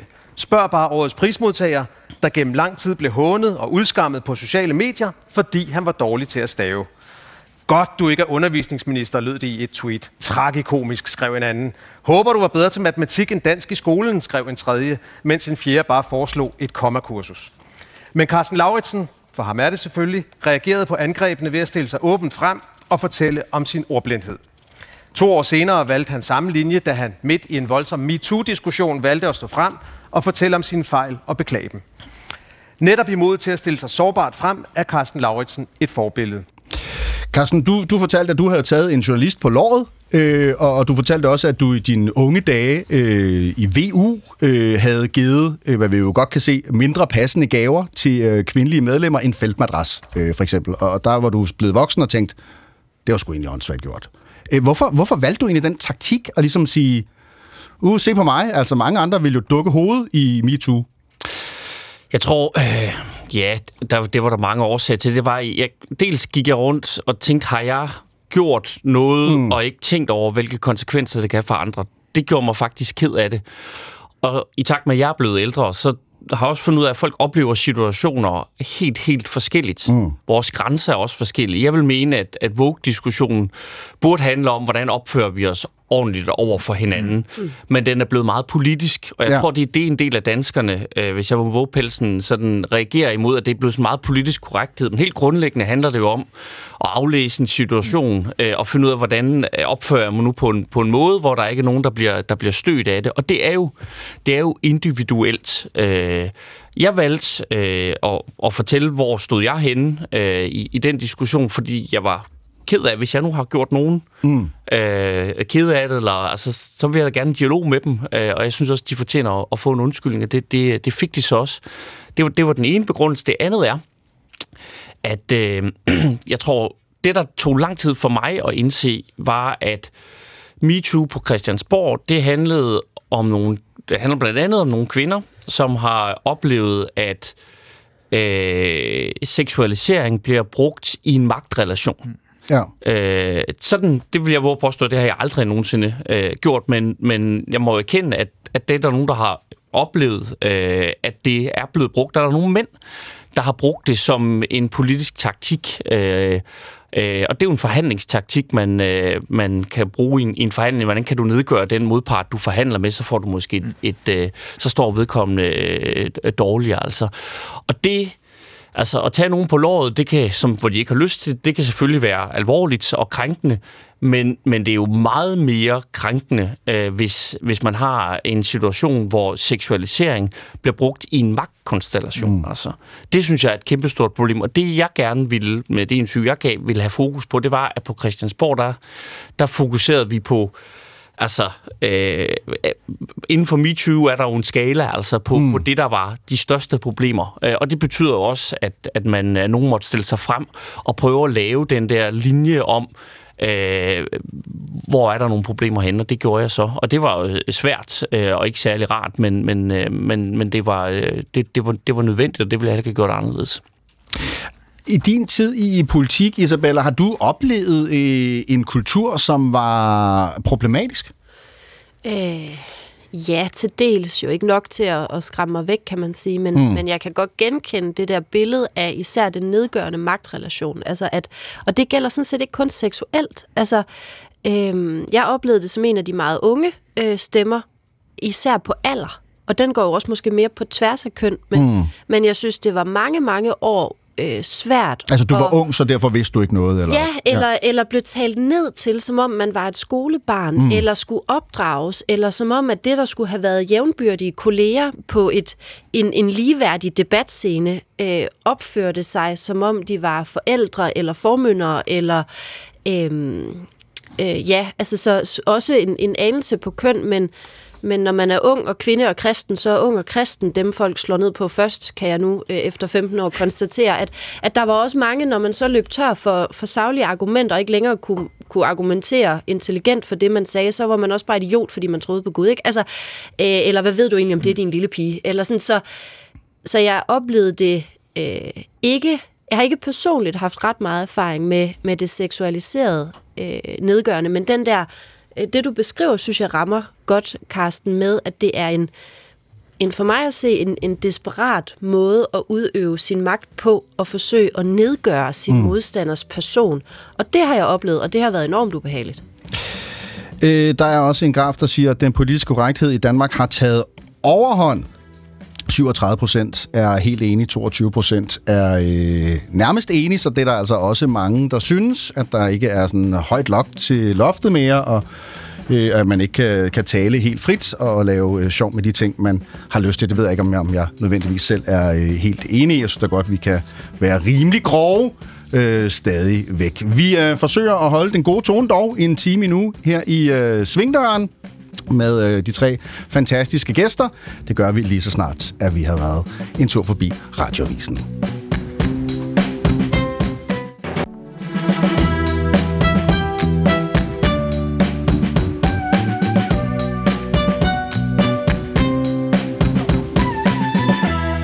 De er lige kort nok, de her pauser, vi har under øh, radiovisen, øh, når, når man lige skal ud og slå en streg, som Uffe Elbæk for eksempel skulle, og vi lige skal have diskuteret alle de ting, som ligesom, åh, vi fik slet ikke talt færdigt i, øh, i time 1, og så går snakken. Og så Og så skulle du lige have en polet, ja. ja. Øh, og, og der er heldigvis plads til det hele, og vi har der også, øh, og gudskelov for det, og Naja nu hentet øh, frisk kaffe, tror jeg også, ja, smukt. så vi kan køre en, øh, en time til i øh, denne her sådan, lørdags udgave af, af Svingdøren. Jeg hedder Tony Scott og er i øh, Øh, et forrygende godt selskab, synes jeg, her i studiet med Carsten Lauritsen, Isabel Arndt og Uffe Elbæk.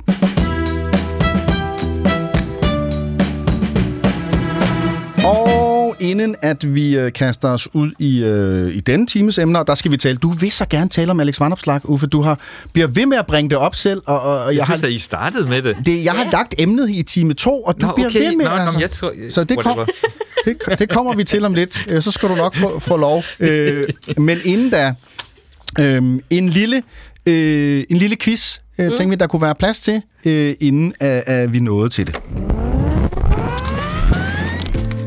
Det er bare lidt underlæg, men I må gerne tage hovedtelefoner på. Det er en, øh, en, øh, en, sådan en ugen, der gik quiz i dag, og øh, der er store præmier på spil. Øh, jeg kan fremvise denne fornemme øh, P1 Cup, øh, som øh, I kan blive den stolte ejer af hvis jeg altså kan svare rigtigt på øh, spørgsmål. Den, der svarer rigtigt på, på flest, og, og hvis det er gjort. Så må vi jo finde nogle flere øh, Flere kopper et eller andet sted. Lars Lykke Rasmussen, ham kender jeg godt.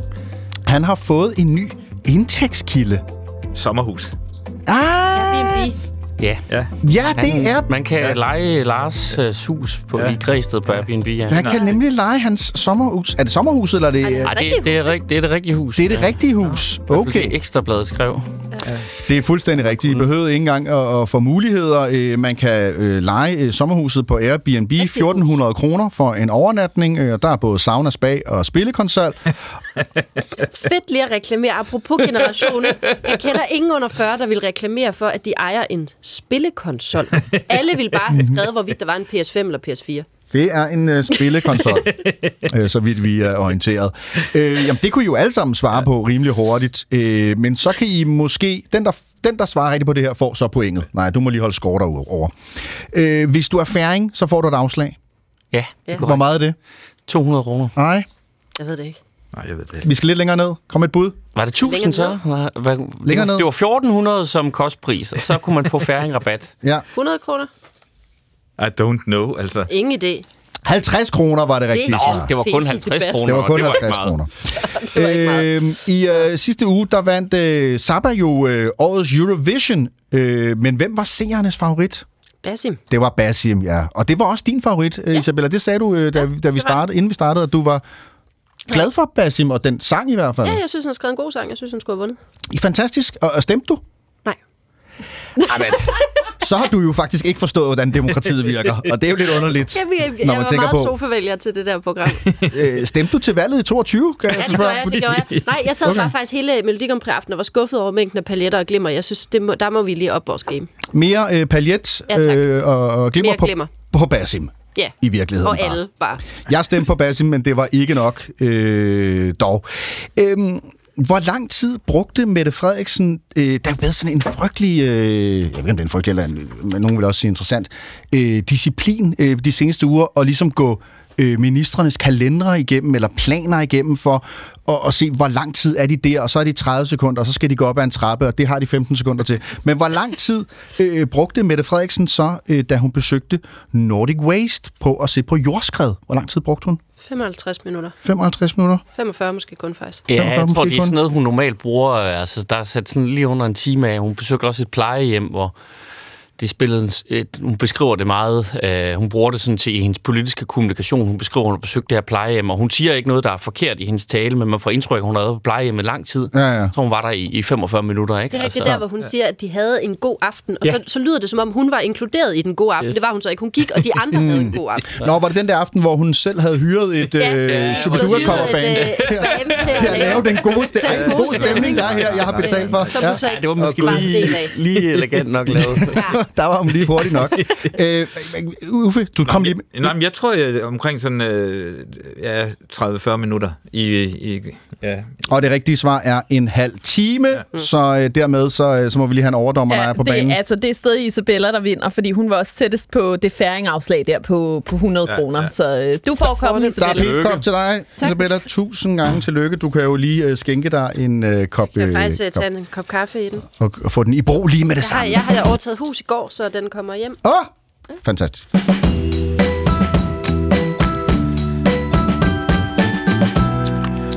I gamle dage, øh, der skulle man jo være en form for rockstjerne for, at det lød sådan her. I dag kan man nøjes med at være politiker, eller i hvert fald være øh, Alex Vanopslag, som jo i denne uge har taget hul på sin øh, Danmarks turné, øh, eller det han kalder et politisk arrangement ved navnet Alex og Ansvaret. Han afprøvede jo konceptet øh, i, i sommer med øh, et arrangement i KB-hallen. 2500 øh, mennesker dukket op ved denne lejlighed. Øh, den lejlighed, den her turné har ikke helt så mange øh, publikum, men alligevel i en del i, i Messecenter Herning. Over øh, 1000 øh, til stede. Øh, det næste tog i Kolding er udsolgt. 800 billetter solgt.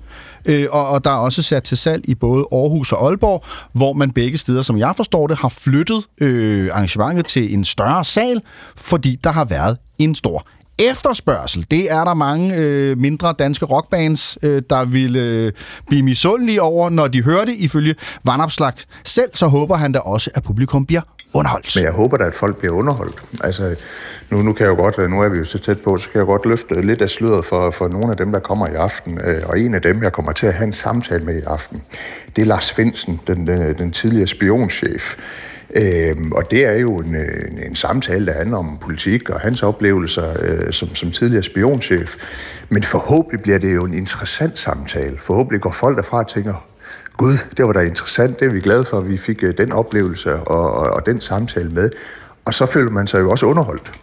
Så, så det at gøre, lave et eller andet modsætningsforhold mellem at, at tage til en politisk, øh, et politisk arrangement og så samtidig være, føle sig underholdt, det, det, det, det synes jeg jo ikke, man behøver at lave et, modsætningsarrange- eller et modsætningsforhold imellem. Det her med, med showmanship, Uffe. Ja. Hvor vigtig en kapital er det i politik? Det er da rigtig, rigtig meget. Altså, det, det, det, det betyder da rigtig meget, øh, og i det her tilfælde øh, personlighed og star quality og...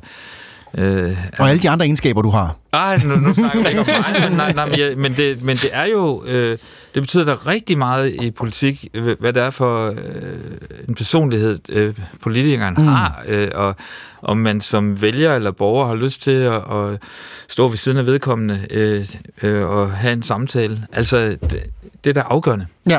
Og, og man vælger formand efter det? Til en vis grad. Altså, det, det er ikke for, for at forflade politik, men, men, men alle ved jo godt, at øh, det betyder øh, noget øh, i forhold til at kunne få budskabet ud, og om folk øh, faktisk lytter på den pågældende person, og om øh, man synes, at, at personen øh, ja, er, er tilforladelig Mm. og til at komme i nærheden af, og, og øh, en, man har lyst til at snakke med. Og du var jo en, man havde lyst til at snakke med lige pludselig, Isabella, der da du trådte ind på scenen i, i, i 19 i den røde kjole, øh, og, og vi har jo hørt historien om, hvordan at, at ja, afbuddet kommer i sidste øjeblik. Du har været ude og spise med din mand, og, ja. Ja. og du skal egentlig noget andet, og så lige pludselig så har Stig Grenov fået et ildebefindende, og du må overtage debatten, og så står du der, og det er på TV2, og det er live, for alle de andre er der, og Uffe er ved siden af, og han står, og han roser og roser og roser, og du får enormt meget øh, Uffe er så flink. øh, positiv feedback der. Altså, Ja. ja. øh, vidste du godt, at du var sådan en cirkushest, der bare lige skulle en tur i managen, eller, eller overraskede det også dig? Nej, det vidste jeg ikke. Altså, øhm, jeg, jeg tror, Uffe har ret i, at det betyder noget, at man evner at kommunikere. Om det så er det der showmanship, det har jeg aldrig været. Altså, jeg har altid sat, sagt nej til sådan noget som nathold og sådan noget. Altså, jeg evner ikke at være sjov på en, på en Okay. måde, der ikke bliver tokrummende for alle involverede. Øhm, så Det kan også være sjovt. Ja, men ikke for mig. Øhm, så, så jeg har altid sådan, jeg har, jeg har gjort mig godt i sådan weekendavisen og P1-segmentet. Ja, det, det, det er niveauet af sjovhed. Og, og, og hvor showmanship det er, det ved jeg ikke, men, men det betyder noget. Jeg tror også, det, der er også sådan en for, jeg mødte i hvert fald en fordom om, at jeg kun var castet, fordi at jeg skulle have en rød kjole på og se pæn ud på tv. Okay, at det var, altså, det var, at- du var plantet. Ja, at den Mm. vendte modsat. Øhm, og, og det kan jeg så helt så sige, at jeg ikke var. Øh, men blandt andet, fordi jeg jo ikke var castet til det. Men det betyder noget, for man kan sige, at det valgprogram, som Stig Grenov havde fremlagt i den første debat, og det valgprogram, jeg fremlagde en time senere, eller hvornår det var, var jo de samme mærkesager. Det var Ja. de samme budskaber, det var det samme indhold, som jeg øh, i hvert fald den dag evnede at få ud over rampen på en måde, som Stig ikke lykkedes med den dag. Måske også fordi, at han efterfølgende øh, blev syg. Men så man kan sige, ja, som politiker øh, skal du jo kunne sætte tydelige ord på, hvad det er for et samfund, du drømmer om, og hvor du gerne vil hen.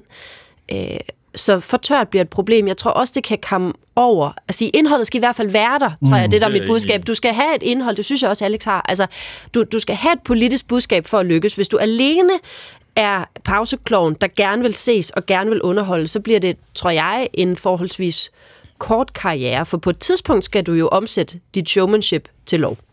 Øh, Det havde jo været genialt, Carsten, øh, hvis øh, altså, kristendemokraterne havde siddet ude i, i førerbunkeren øh, midt i en valgkamp og tænkt, vi får ingen opmærksomhed. Hvad gør vi? og, så, og så på en eller anden måde havde fået placeret altså, Isabella i, bum, i, i sin røde kjole der. Mm. Øh, det skabte opmærksomheden, og, og det gav jo noget...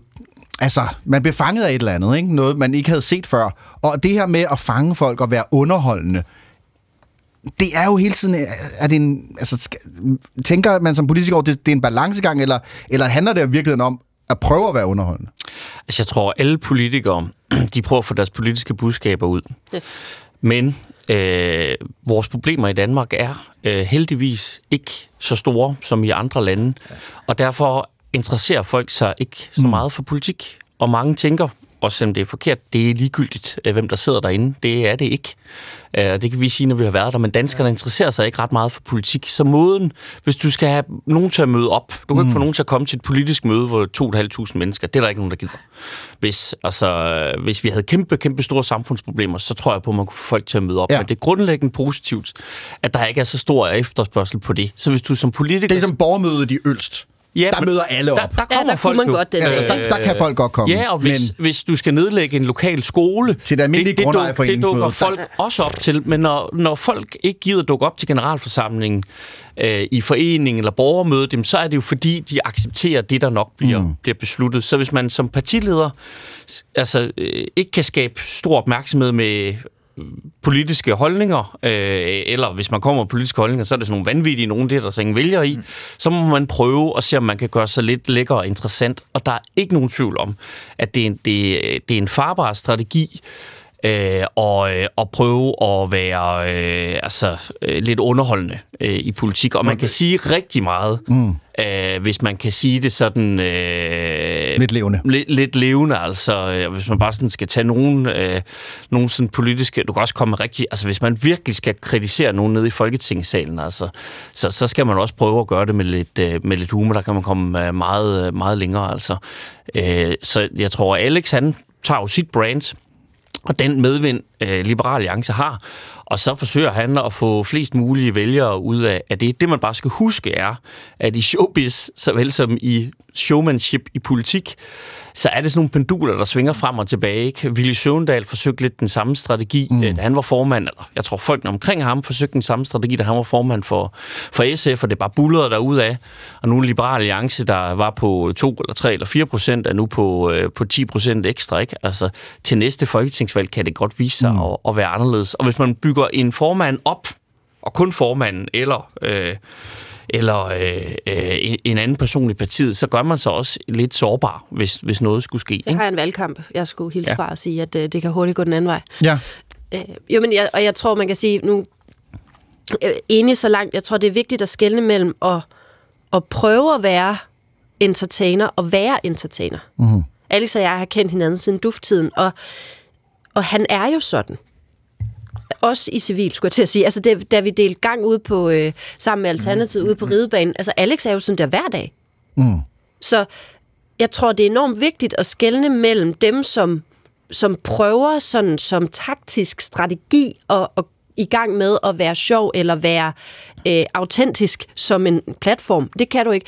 Det kan kun lykkes i det lange, lange løb, hvis man kan mærke, at man har at gøre med et menneske, som også er ærlig og og nærværende. Jamen, er- og hvis man det er- af P1-segmentet, som jeg nok er, så skal jeg ikke bevæge mig over i natholdet. Det bliver jeg ikke. Ja, man det lykkes være- ikke. Altså, du bliver nødt til at være tro mod at Ja, sige, ja. hvad er det, du kan, og hvad er det, du ikke kan. Og så er der nogle politikere, der også evner at underholde øh, rigtig, rigtig mange mennesker, men, men det jeg skal synes, være jeg ægte. Synes, at, jeg synes, at pointen er, at det, det ikke handler om underholdning eller ikke underholdning, men om personlighed eller ikke Ja. ja. personlighed. Altså, fordi vi har jo set øh, eksempler på nogen, der fik total star quality også, Mm. som var øh, dyrket af at- være så kedelig, som man næsten ikke kunne forstå det, nemlig Marianne Hjelved. Altså, Marianne Hjelved, hun blev jo en Ej, hun gik stjerne. full circle næsten, Ja, altså, altså, ja. hun, hun lavede jo, blev jo en stjerne ved at være så tør, knastør Hmm. mm. med sin håndtaske, ikke? Altså, og folk elskede det. Ja. Men, øh, men øh, så, så jeg tror, det, det, det, Det er også fordi, det var det, hun var. Det- er. Altså, ja, nemlig. Så, Det så det, er jo, det skal. Altså, være var- ægte, og det er jo det, der slår igennem ja. På tværs hos de politikere, som for alvor lykkes. Det er jo, at de lykkes med at være dem, de er. Og så er jeg ikke enig i, at danskerne ikke går op i politik. Når man ser, hvor mange tusind mennesker, der bakker op om antisemitis, antisemitiske du godeste, demonstrationer eller normeringer eller alt muligt. Vi gider ikke forsamlingshusene, men, men danskerne gider godt gå på gaden og samles tusindvis af mennesker, hvis de mener noget. Nu sagde øh, star moment, eller star Ja, quality, star eller sådan noget. Og det, ja. og det, det er jo, altså en ting er selvfølgelig, at, at man selv træder op på scenen og siger, jeg holder et, et show, eller, eller Ja. hvad det kunne være, så, som Alex noget andet er jo også, at man, man kan blive hævet op på scenen, Carsten. Jeg ved, at, at, at da du begyndte, at du blev skatteminister og begyndte at, sådan, at opleve den måde, du betalte om i aviserne, der gjorde det også, der gav det også sådan et, et form for boost, øh, sådan personlighedsmæssigt. Eller hvad? Men det er da helt klart noget empowerment. Jeg er da også, øh, nu har jeg jo frivilligt valgt at forlade øh, politik, øh, og det, det var mit valg, og det står jeg ved, det er jo, at øh, det vil jeg ikke have gjort anderledes. Men jeg kan da godt altså, stå på scenen, som Alex skal mm. gøre for 2.500 mennesker. Mm. Det er da super fedt som politiker. Ja. Det, det, er da, man får noget energi ud af det, øh, og altså, det, det, er da, det, det er da rigtig ja. lækkert. Altså, det, jeg forsøger at sige er også bare, at det, det forpligter os. Ja. Mm. Øh, og man skal også være lidt opmærksom på, ligesom at hvis man er minister og bliver hentet hver morgen, og man har en her embedsfolk, der bærer ens ja. tasker og hælder kaffe op for en, altså, så ender man, øh, kan man ind i sådan en situation, som Uffe Ellemann har fortalt, hvor han efter at have været udenrigsminister i 10 år, så er han ikke det længere, skal han sætte sig ind i sin bil, og så kan han ikke rigtig finde ud af, hvordan han får den til at starte.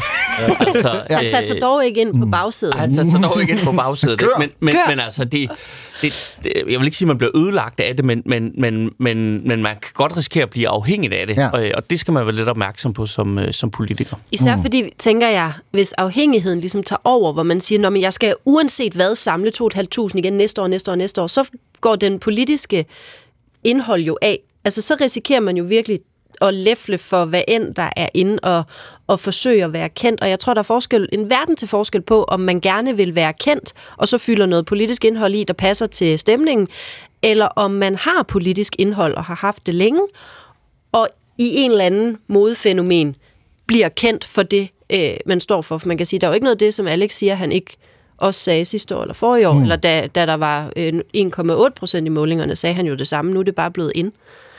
Nu er det blevet inde. Øh, og, og Han er blevet også, moderne. Øh, ganske, Ja. ganske po- populært med show. Danny Vanopslagh Der er stadigvæk billetter, tror jeg, i, øh, i Aarhus og, og Aalborg, skulle man være nysgerrig. Øh, og det her med shows, ja, Uffe, ja. det nævnte også øh, tidligere, ja. det er jo ikke helt fremmed for dig. Nej, du er jo en, en, en showman. Jamen, og, jeg, jeg synes, altså... Jeg Du kan kan godt lide det jo. Jamen, ja, jeg kan nemlig godt lide det. Og det er fuldstændig ligesom, som Carsten siger. Jeg synes, det er sjovt at stå på scenen mm. og kommunikere.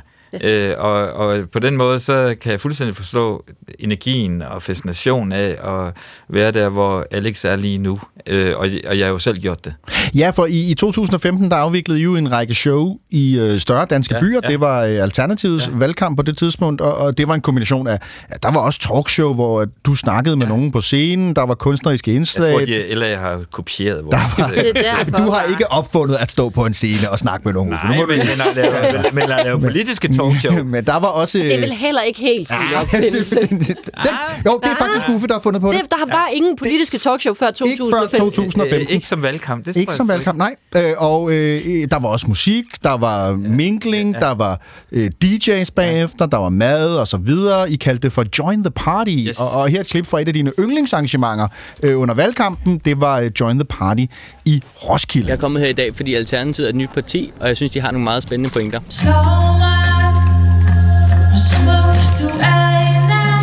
Selvom vi har en værdi, der hedder ydmyghed Alternativet, så synes vi faktisk, det går ret godt. Den er god med dig. Ja, ja, der var, der var tur på. Ja, det var de crazy dage, ikke også, ja, Uffe? Øhm, altså, de her sådan, øh, par, Join the Party og musik og sådan noget, og, og I var ude og møde folk. Øh, Altså, hvad fik I ud af det?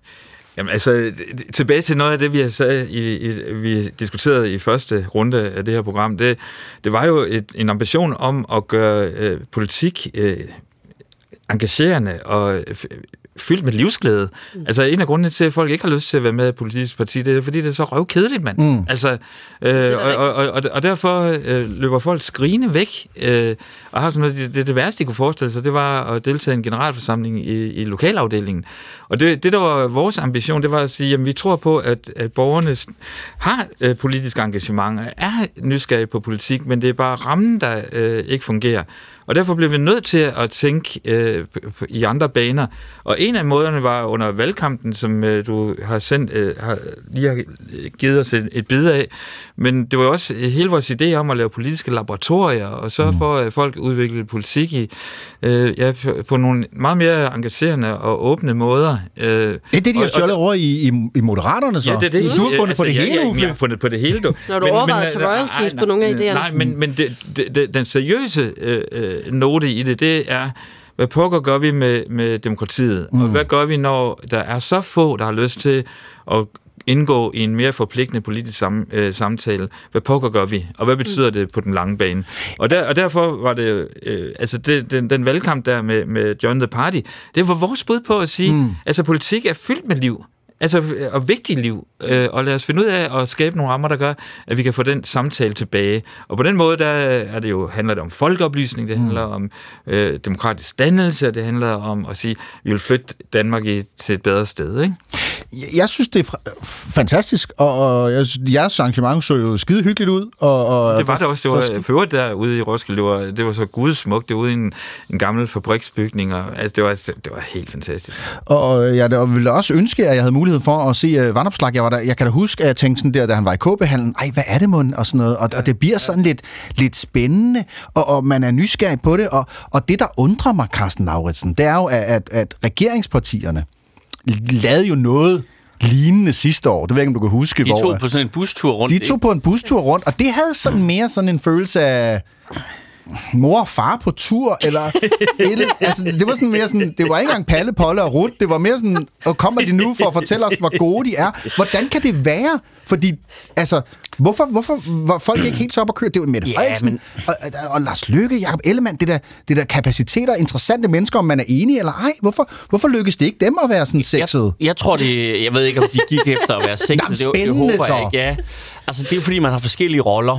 Øh, og når man er minister og i regering, og særligt når man er i flertals, øh, en flertalsregering, så er der ting, øh, man, man, man ikke skal gøre. Øh, også, altså Alex er jo en rolle, hvor han er øh, oppositionens øh, øh, hvad hedder det, øh, frække dreng. Øh, nu snakker vi om sprogbrug og sådan noget. Mm. Jeg ikke, om må bruge det, men det er sagt med stor respekt for ham. Ej, det tror jeg, inden for, Øh, den er inden for grænsen, tror jeg. men, øh, men, men det er ligesom hans rolle, og han er, han er den, den, øh, den nye, mm. og det er spændende og interessant lige pludselig. Øh, og de har fået bygget nogle ting op i, øh, i Liberal Alliance, men, men det kunne Troels Lund Poulsen ikke gøre. Det er heller ikke Troels' stil. Det vil Nej. ikke være, det vil ikke være tro over for... Øh, øh, han kunne måske godt lave noget med Niels Havsgaard. Øh, Ja, det kunne faktisk godt. men han bliver nødt til at, at opfinde sit eget, og så er det en helt anden rolle. Folk sidder også og tænker, at du er minister, så skal du da sidde og ordne sager, øh, mm. og, og sørge for, at... Øh, at tingene fungerer. Du skal da ikke rejse land og rige rundt i et eller andet roadshow.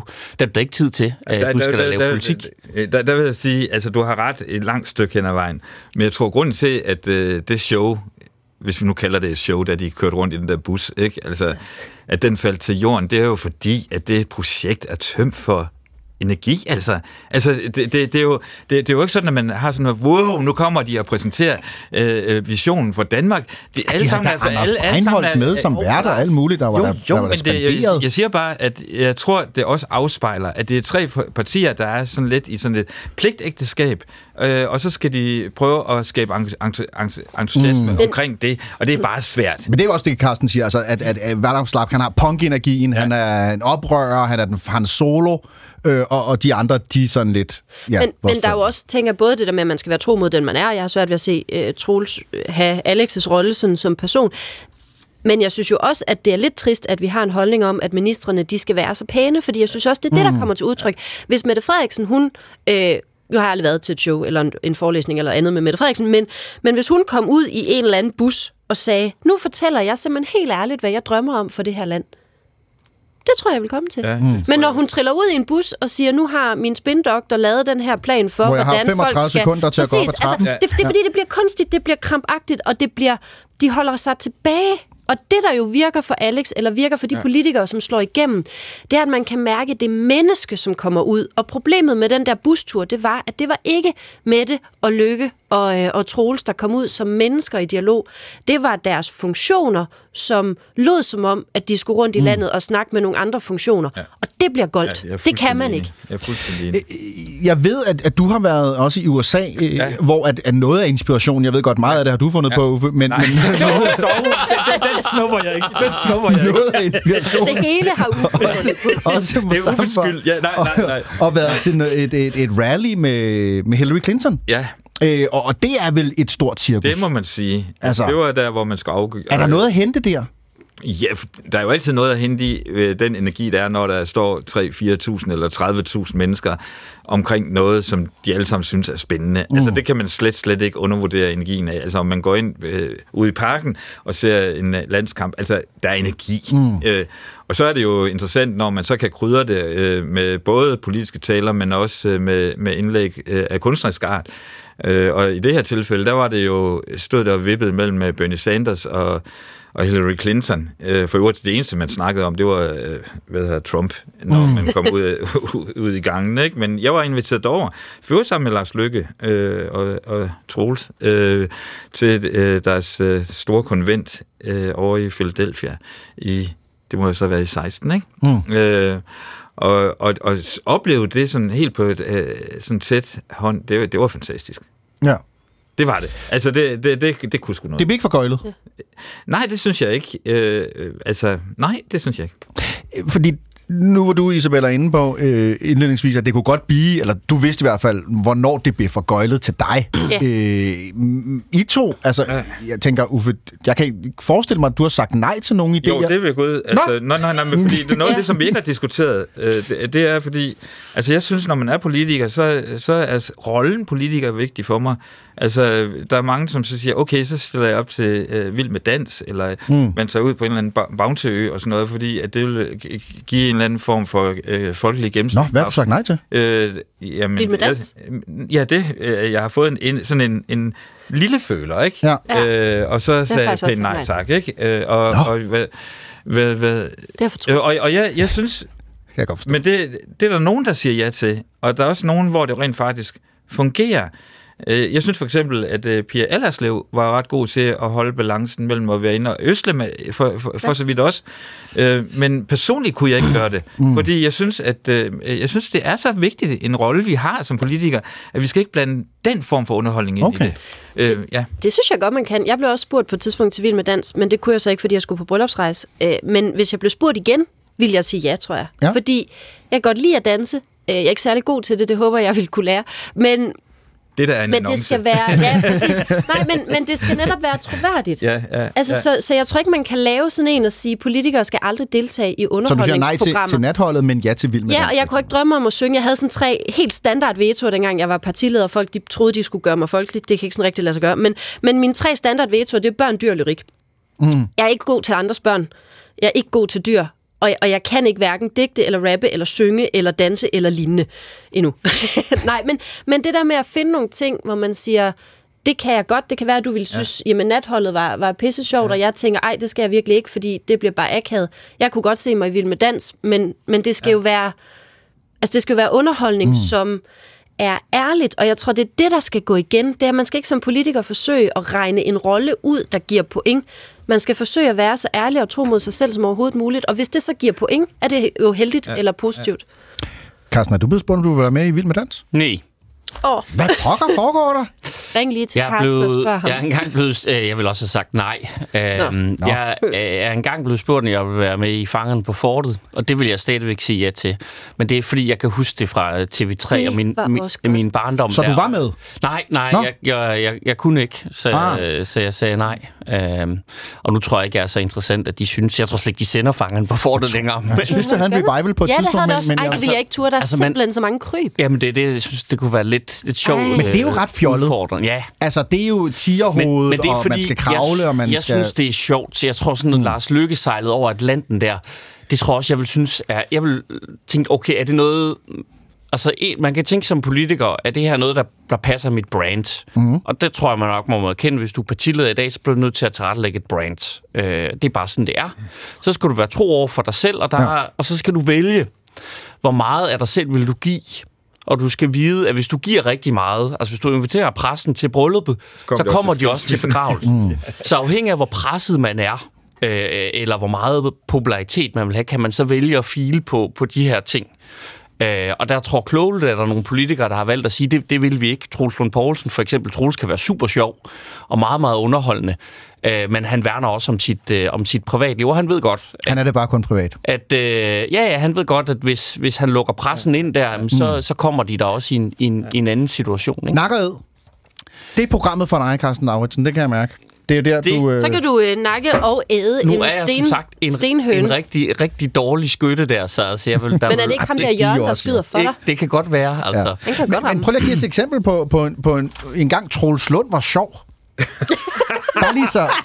Jamen, det har, det har, det har han været i, i rigtig mange... Jamen, så giv os 10 eksempler. Altså, øh, Stephanie Lose kan også være sjov. Men, Ja, hold op. Men jeg tror, nå, jo, men jeg tror også, de har, de har retlagt et, og jeg mener det er klogt, et brand, hvor de siger, at Venstre vil ikke være... Masser af eksempel. Sjov. Vil, vil, ikke være, vil ikke være sjove. Det er borgerlige stemmer, der arbejder, ikke? Men bare mellem os. så duer det jo ikke at lave roadshows. Lykke var da enormt sjov. Eller er sjov. Lykke er der, ja. Han er, han er jo Han er meget, meget, han er meget, meget underholdende. Ja, Lars, han er så ikke længere. Anders Fogh kunne også være meget underholdende. Ja. Det var hans intern til Venstre ting, da, da han var statsminister og sådan noget, men man var slet ikke ude i offentligheden. Så laver han Men på måske ville det gå bedre for Venstre, hvis øh, Ja, jeg synes, I det er være ærgerligt. lidt, Det kan godt være, At man holder igen på det der. Man siger det samme om Vammen, at han er ufattelig sjov, da han er privat, og så er det som om, hver gang der tænder kamera, så, så tør han til. Altså sådan, kunne man ikke, altså, kunne man ikke prøve måske, det ville gå bedre, mm. hvis politikerne var lidt mere... Ikke, jeg siger ikke, de skal være sjovere for at være sjovere, men hvis de nu faktisk er sjove, så prøv at være en anelse mere ægte. Men, men man skal, jamen, Ja, jeg tror, man skal, man skal farlig vej at gå. Man skal være ægte, men man skal også... Jeg tror, Peter Hummelgaard, øh, vores nuværende justitsminister, han blev inviteret af Sara Bro ind i Hjerteflimmer, som er den her meget personlige podcast, mm. hvor man skal tale, der er her på Danmarks Radio, hvor man skal tale om noget personligt. Og ja. der, jeg tror ikke, han havde forberedt sig, fordi han tænker, jeg, skal ikke, jeg giver ikke en millimeter af mig selv. Det er dumt. Det, det var et forfærdeligt program. Det er svært i et program, der handler om, om følelser og kærlighed. Lige, lige Ja. præcis. Men så er vi tilbage ved at sige, at du bliver nødt til at være ærlig. Altså, det kræver, at man på en eller anden måde kan trives i og, Og give noget af og sig give selv, noget ja. af sig selv, og kan være i og, og fortælle om det menneske, man er ja. bag ved, ved ens profession. Kunne ved, hvad han har troet, at et program, der hedder Hjerteflimmer Jeg handlede tænkte, hvad han forestillede sig? med Sara Bro. Det er- Registreringsafgiften skal er debatteres. Åh, Gud. Åh, Øh, nej. nå, men lad os få lukket ned for, jeg øh, for nu. den her øh, showmanship-snak, som altså øh, bundet i øh, den Danmarks turné, eller Jyllands turné er det jo, det kan være, der kommer flere dan- datoer rundt omkring Fyn, Mhm. Sjælland og Øerne, øh, for Alex Vanopslag, han er ude og lave politiske talkshows. Øh, var det i jeres nabolag? Vil I så gå ind og se det? Nej, Nej. det ville det ikke. Men igen, jeg er men, det, men, men, men det er også fordi, at jeg kan har et problem med det. Jeg har et problem med det, men det er politisk. Altså, Men du kan da godt vide, hvad nogle andre tænker, Uffe. Jamen, det gør jeg da også, men jeg synes bare, det der er med, med det show, og i det hele taget LA lige for øjeblikket, det er, at de på den ene side, så virker de rigtig sådan kække, og, og sådan øh, taler til ungdommen, og TikTok, er kommet, jeg skal komme efter dig. Og samtidig har, så, har de en politik, som er så nationalkonservativ. Så jeg, jeg, jeg synes, der er et eller andet mismask mellem... Øh, mellem øh, formen og, mm. og indholdet, og på et eller andet tidspunkt håber jeg, at der er nogen, som begynder at, at spørge ind til det, fordi jeg tror, der er mange af de der unge øh, mænd, som synes, at øh, Alex han er mega cool. Altså, hvis, hvis de vidste, øh, hvad det er, et syn, de har på alt muligt andet, så tror Jeg tror jeg... du ikke, de gør det? Altså, jeg tror ikke, du bare Jeg kan det beslutte, at det er bare fordi, man er borgerlig eller lignende, så har man Altså, jeg ikke sige, ja. appel hos de unge. Det tror jeg, at man kan sagtens være ung og borgerlig og kæk og frisk mm. og alt muligt andet. Det tror jeg ikke, du kan Men man kan også være ung og have en holdning, og så blive ældre og have en anden. Jo, men det, det, det kan, du ja, forhåbentlig. Altså, det tænker de eksempel på. fleste mennesker, de, de modnes øh, af tid. Jeg tror bare, jeg personligt ville jeg jo hellere læse hans bog, det har jeg også gjort. Øhm, men, men jeg tror, den der idé om, at det er fake, fordi det er borgerligt, eller Ej, jeg fordi det er ikke, fake. Jeg siger liberalt. bare, det, det, det, der, der er en dobbelthed i det. Ikke? Men jeg tror, altså, jeg, du forestiller dig, at dem, der tager ind og ser Alex, de ikke ved, hvad hans politiske holdninger er. Det tror jeg, de ved. Det er jo det, han er blevet kendt for. Altså, han er jo, han er jo tror da, de vil, ærkeliberal de vil, ud de vil, på gerne, hans... øh, de vil gerne møde ham, altså. Jeg synes, Ja. 99 kroner, det er lige dyrt nok, men hvis øh, der kommer nogle billige billetter til salg, så kan jeg godt overveje det.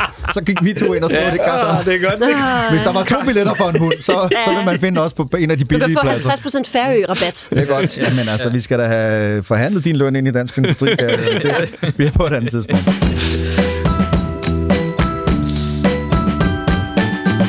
Lad os hoppe over i sms-mailbunken sammen med øh, producer Naja Bergendale og se, om der ikke er nogen, der øh, har et spørgsmål på hjerte. Ja, øh, bare lige sidste indspark til den her LA-debat, der skriver Claus på 12-12'eren. Han skriver, pointen med den store unge støtte til LA er, at LA ikke fortæller om bagsiden ved LA's politik, fraværet af SU og et robust socialt sikkerhedsnet. Er det Uffe Så, øh, han er jo så på, på Uffes side. Det er, det er Uffes alias jeg, jeg i hvert fald. det, der er et rigtig godt øh, sådan lyttersegment. Ja, præcis. De er så glade for dig. det er meget, øh, det er meget hurtigt indbakken i dag, det, må- jeg indrømme. Øhm, et lille stort spørgsmål til jer alle sammen, og nu må I altså ikke snakke i 10 minutter. Men en lytter, øh, Lise, skriver ind. Hvis I skulle indrette samfundet forfra, hvad vil I så ændre? Karsten? Øh, Nej, en ting måske.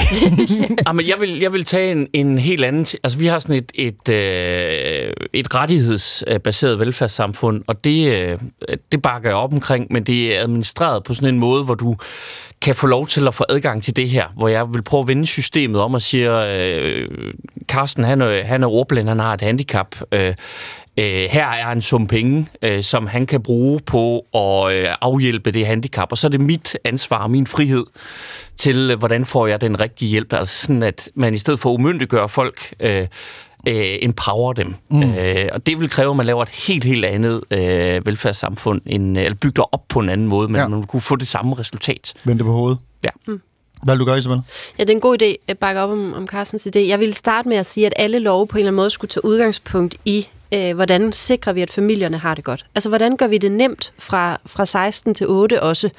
Øh, og have lidt mindre, det bliver måske en anelse fluffy, men det er også et stort spørgsmål, men vi har et samfund, som i høj grad gør det meget, meget fordelagtigt at være på arbejdsmarkedet fra 8 til 16, og så må alt det, der hedder trivsel og velbefindende og mening og ånd og sjæl og familie og børn og kone osv., det må ligesom klare sig selv. Og jeg kunne godt tænke mig, at man vendte det på hovedet og sagde, hvis man trives derhjemme i familien, børn og forældre trives, bedsteforældre og lignende, så så tror jeg, det har en afsmittende effekt på alt det andet. Og hvordan man sådan lige gør det konkret, det aner jeg overhovedet ikke. Men sådan på den helt store navle, så kunne jeg godt tænke mig, at vi startede der. Uffe, vil du også lige have, Ja, have det lov vil til jeg at svare? gerne. Jeg synes, at vi skal lave et parti sammen, også tre herinde. Nej, Og så må nej, I ikke det? diskutere mere Du har jo landbrug. startet nogle stykker, vi har planen for roadshowet. Skal I? Uffe, han starter jo fem meter om ugen. Altså.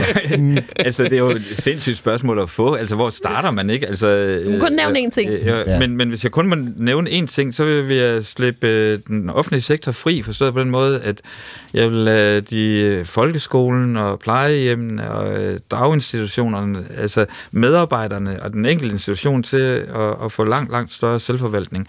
Øh, og dermed også stolthed over det, de laver. Øh, så jeg, jeg vil slippe den øh, offentlige sektor fri, men ikke på markedspræmisser, men, men på, på civilsamfundets præmisser. Så altså mere, øh, mere frihed hører vi her. Carsten Lauritsen, du nævner jo faktisk de handicappede, og det er et spørgsmål, der, der går igen i vores indbakke. Øh, blandt andet der, så har Vibe fra Nykøbing skrevet ind. Højre og venstre i dansk politik varetager altid henholdsvis arbejdsgiver og arbejdstagers interesser. Hvordan oplever panelet, at man på Christiansborg har passet og passer på underklassen, de hjemløse, de handicappede, de psykisk syge med videre? Løfter DK overhovedet det ansvar mere? Nu har I jo alle tre siddet inde på borgen. Altså, er der nogle særlige grupper i samfundet, som I oplever bliver glemt inde, øh, inde på Christiansborg? Mm-hmm. Øh, jeg, jeg ved ikke, der, er- jeg tror faktisk ikke, der er nogen, der bliver glemt, men der er jo nogen, der har fordel af, at nogle folketingsmedlemmer altså, føler meget for en sag øh, i hjertet, og så ligger de flere timer og er mere engageret, fordi en, jeg tror, en gennemsnitlig vælger kan godt mærke, om læser jeg noget op fra et talepapir, jeg ikke mener, eller siger jeg det, jeg rent faktisk øh, mener. Så, så der er nogle sager, der, hvor der har nogle rigtig dygtige politikere, der kæmper for sig. Hvis jeg skal nævne en sag, som jeg synes er underprioriteret på Christiansborg, så er det... Øh, øh, så er det øh, øh, øh, social kontrol øh, og seksuelle rettigheder i minoritetsmiljøet. Øh, som jeg faktisk... Øh, fordi det er helt... Altså, der er et større problem, end, end jeg tror, man, man vil indrømme. Altså. Og der kræver det simpelthen repræsentation. Altså, du, du formår jo at tale meget godt for det her. Gjorde du også det, da du, da du var på borgen? Det, det var, nej, det var ikke en dagsorden, som jeg dengang øh, havde særlig meget fokus på. Jeg tror, det er fordi, at der er meget fokus på udlændingepolitik, hvor mange må komme herind og sådan noget. Så er det svært at løse en integrationsudfordring øh, samtidig, uden at det bliver sådan meget konfrontatorisk. Og det er mm. det, der nogle gange er i politik, er, hvis du sådan har en politisk kampplads, øh, og noget bliver politiseret, øh, og det har udlændingepolitikken jo været i mange år, mm. så, øh, så forsvinder nogle af de der mindre dagsordner, som, øh, som, som fylder en, øh, en, en kæmpe stor rolle. Ja. Øh, en, en anden sag, som det er jo der foreningen far, og det er jo også øh, meget omdiskuteret, men altså, når der er skilsmisser, hvad er farens rettigheder, hvad er morens rettigheder, nu er der meget fokus på ligestilling, men, men øh, der tror jeg egentlig, at, at der er nogle fædre derude, der, der øh, ikke har de samme rettigheder og muligheder for at være sammen med deres børn. Altså. Nu når vi ikke hele vejen rundt, men Isabella, du, du står og tripper, du skal lige Ja, have og det er fordi, at der er også nogle af dem, der drukner. Altså, jeg sad jo derinde samtidig drukner, lige med, jeg var ja. i fertilitetsbehandling, og jeg sagde ikke et ord. Altså på trods af, at jeg havde mm. den problematik helt inde på livet, at jeg, jeg måtte tage fri fra det politiske arbejde for at blive insemineret, for at blive øh, stukket med hormonsprøjter og alt muligt andet. Jeg sagde ikke et ord, og jeg tror også, det er fordi, jeg var... Øh, dengang skammede jeg mig sådan på det personlige plan over det, hvad der ikke er nogen grund til, men også bange for, at nogle af de der, øh, hvad skal vi sige, niche-sager øh, bliver jeg kan sige, 10% af befolkningen er ikke niche mere, men, men de bliver taget til gissel ind i det politiske, og jeg var så bange for at få spørgsmål, hvem skal have ret, og hvor meget skal de have ret, og hvor mange forsøg, mm. og hvem må hvad, og bum, bum, bum. Og, og det var jeg overhovedet ikke klar til at håndtere i en personlig sag også, hvor, hvor det, der var mit budskab, det var at sige, hvad med at vi prøver at tale tabuet væk, før vi går i gang med at diskutere, hvad det må koste for hvem og hvor mange gange. Øhm, og, og det er Christiansborg ret dårlig til. Altså det bliver hurtigt grebet til at kridte banen op på udlændinge eller på nogle af de der spørgsmål. Øhm, så jeg tror sådan set, der er nogle personer, der går rundt derinde med de der sager tæt mm. inde på livet, og som kan være bange for at tage det med på arbejde. Så altså to forhenværende folketingsmedlemmer, der bliver enige om her øh, fra Blå Blok af, at repræsentation er vigtig. Måske vil I lige frem gå så langt og sige, at kvoter er vigtige, men det bliver måske et andet program. Mundov. Øh, I kan i hvert fald også skrive ind på 1212'eren. Det, I skriver bare P1 mellemrum og så besked. I kan også skrive ind på svingdøren snablag.dk, og det er døren med et O.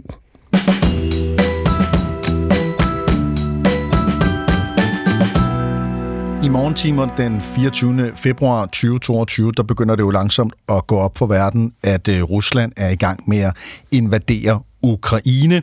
Her et øh, lille tilbageblik på øh, den morgen, hvor DR's reporter Anna Gårdslev øh, var i Kiev, da luftalarmerne begyndte at lyde. Jeg står i øh, Kiev, i det centrale Kiev, og øh, luftalarmen lyder over hele byen lige nu. Her i de allertidligste morgentimer, ved slutningen af natten fra klokken 5, har vi kunne høre eksplosioner. De har herfra, hvor jeg er, været langt væk, men vi har kunne høre sporadiske sirener, og nu kører alarmen altså. Det vi ved er, at der er jo hæftige øh, beskydninger og kampe i det østlige Ukraine, i omkring Odessa og nede ved øh, havnebyen Mariupol også, og så er der altså også øh, angreb her i Kiev øh, omkring øh, lufthavnen, flere forskellige militære mål, øh, har der været øh, angreb her i løbet af natten. Øh, bilerne begyndte at køre, mens det stadigvæk var mørkt. Øh, vi kan se, folk fortæller, at de enten søger hen til dem, øh, de kender, eller forsøger på at søge ud af byen, eller i det mindste forsøger på at være sammen øh, med nogen, de holder af. En øh, torsdag morgen i øh, februar, hvor øh, vi alle sammen med øh, et vidste, at intet vil være det samme i, øh, i rigtig lang tid øh, Uffe Elbæk, øh, som jeg kan regne ud, du er den eneste, der er i øh, Folketinget øh, på det her mm. tidspunkt, hvor, hvor det sker. Øh, Carsten, du har lige sagt farvel faktisk, mm. ikke? det er en, lige måneden før, mm. øh, eller du stopper den 1. februar måske i virkeligheden. Øh, hvad er det, altså som folketingspolitiker, hvordan er sådan en dag så? Ja, nu, altså, nu skal jeg prøve at sætte mig selv tilbage til det, men mm. altså, det er klart, det kom til at fuldstændig til at præge øh, dagligdagen inde på, på borgen, og man fik de der briefinger på, hvad, hvad, hvad der sker, og hvad, hvad udfordringerne er. Og jeg tror, at det, der uagtet om man sad inde på borgen eller ikke sad inde på borgen, så var det jo øh, en, for, en forståelse af, hvordan verden hænger sammen, der pludselig ændrede sig. At mm. man overhovedet kunne forestille sig, at der blev krig igen i vores del af Europa. Og selvfølgelig havde der været øh, krige på Balkan i sin tid, men, men det her det var bare øh, på et helt andet niveau, og at øh, Rusland kunne finde på at angribe et europæisk land. Altså det var så voldsomt. Mm. Øh, så det er jo klart, at det, det prægede alt derinde. Mm. Og det har jo præget os, øh, må man sige, den grad siden, øh, og på den store klinge øh, geopolitisk, den måde, som, som du siger, ja. jamen, vi tænker på, den måde, vi opfatter verden på ja. i virkeligheden, og, og politik og, og sammenhæng og, og NATO, og jeg skal komme efter dig. Men, men, men helt ned til, til de små ting jo også, synes jeg, har det præget vores, vores øh, hverdag. Øh, øh, Lars Lykke fortalte på et tidspunkt, at han havde, nu lod han ekoskoene stå i skabet, ja, ja. Øh, som, som en, øh, Joachim B. Olsen har, har her i Svingdøren fortalt om, hvordan han jo nu er hjemmeværnsmand, øh, fordi at han... Øh, ja, der vi, var, lærte, vi, vi lærte et nyt ord, et begreb, prepper. Ja, han var, altså, Ja, ja, ja, ja. ja, hvem der preppede og Ja. så videre. Det, det er blevet mere almindeligt, for eksempel, at forberede sig på den måde, at man har en ekstra, øh, en ekstra havregryn i kælderen og så videre. Før ville man tænke, ej, du er skør, hvorfor har du dåsemad nu? Ikke så ualmindeligt. Øh, Karsten og Isabella, kan, hvor har I kunne mærke det i det sådan mere øh, hverdagsagtige? Det er et godt spørgsmål. Jeg synes ikke, jeg har øh, taget krigen i Ukraine ind i min hverdag, Mm. men kan godt mærke, at vi lever i en mere alvorlig tid. Mm. At, altså, man kan sige, jeg, kan ikke, jeg er ikke gammel nok til at kunne huske krig på Balkan, for eksempel. Så det her med, at der er krig på mit eget kontinent, der er Ukraine det første for min generation. Øh, Jeg kan heller ikke huske 9-11, øh, og sådan, det kan komme bag på nogen, men, Ja. men, men der, er det der med, at det kommer tæt på, og jeg synes for mig, at det er især klimaforandringerne, der kommer enormt tæt Ja, på, ja. og det bliver Mm. meget, meget alvorligt. Øhm, og meget hverdagsagtigt. Vi står til nu her og skulle købe, øh, købe en ny bil. Og bare tanken om at sætte sådan et, et autostol, min datter er et år, har sådan en babysæde ind i en fossilbil, føles på en eller anden måde mærkeligt forkert. Altså at den verden, hun er født ind i, er tungere, Mm. mm. end jeg er fra 93, end den verden, jeg blev født ind i, øh, hvor mine forældre troede, at alt kunne lade sig gøre, og verden var åben, og det liberale demokrati mm. havde sejret, og alt blev godt, og vi skulle hedde navne, der kunne siges på engelsk og spansk, for nu skulle vi alle sammen være et stort mm. verdensfolk, og øh, det, er en, det er en alvorligere tid, så jeg synes, man kan godt... Jeg har sådan en fornemmelse af, at verden er som udgangspunkt stadig et godt sted at være, men en anelse mere i mål.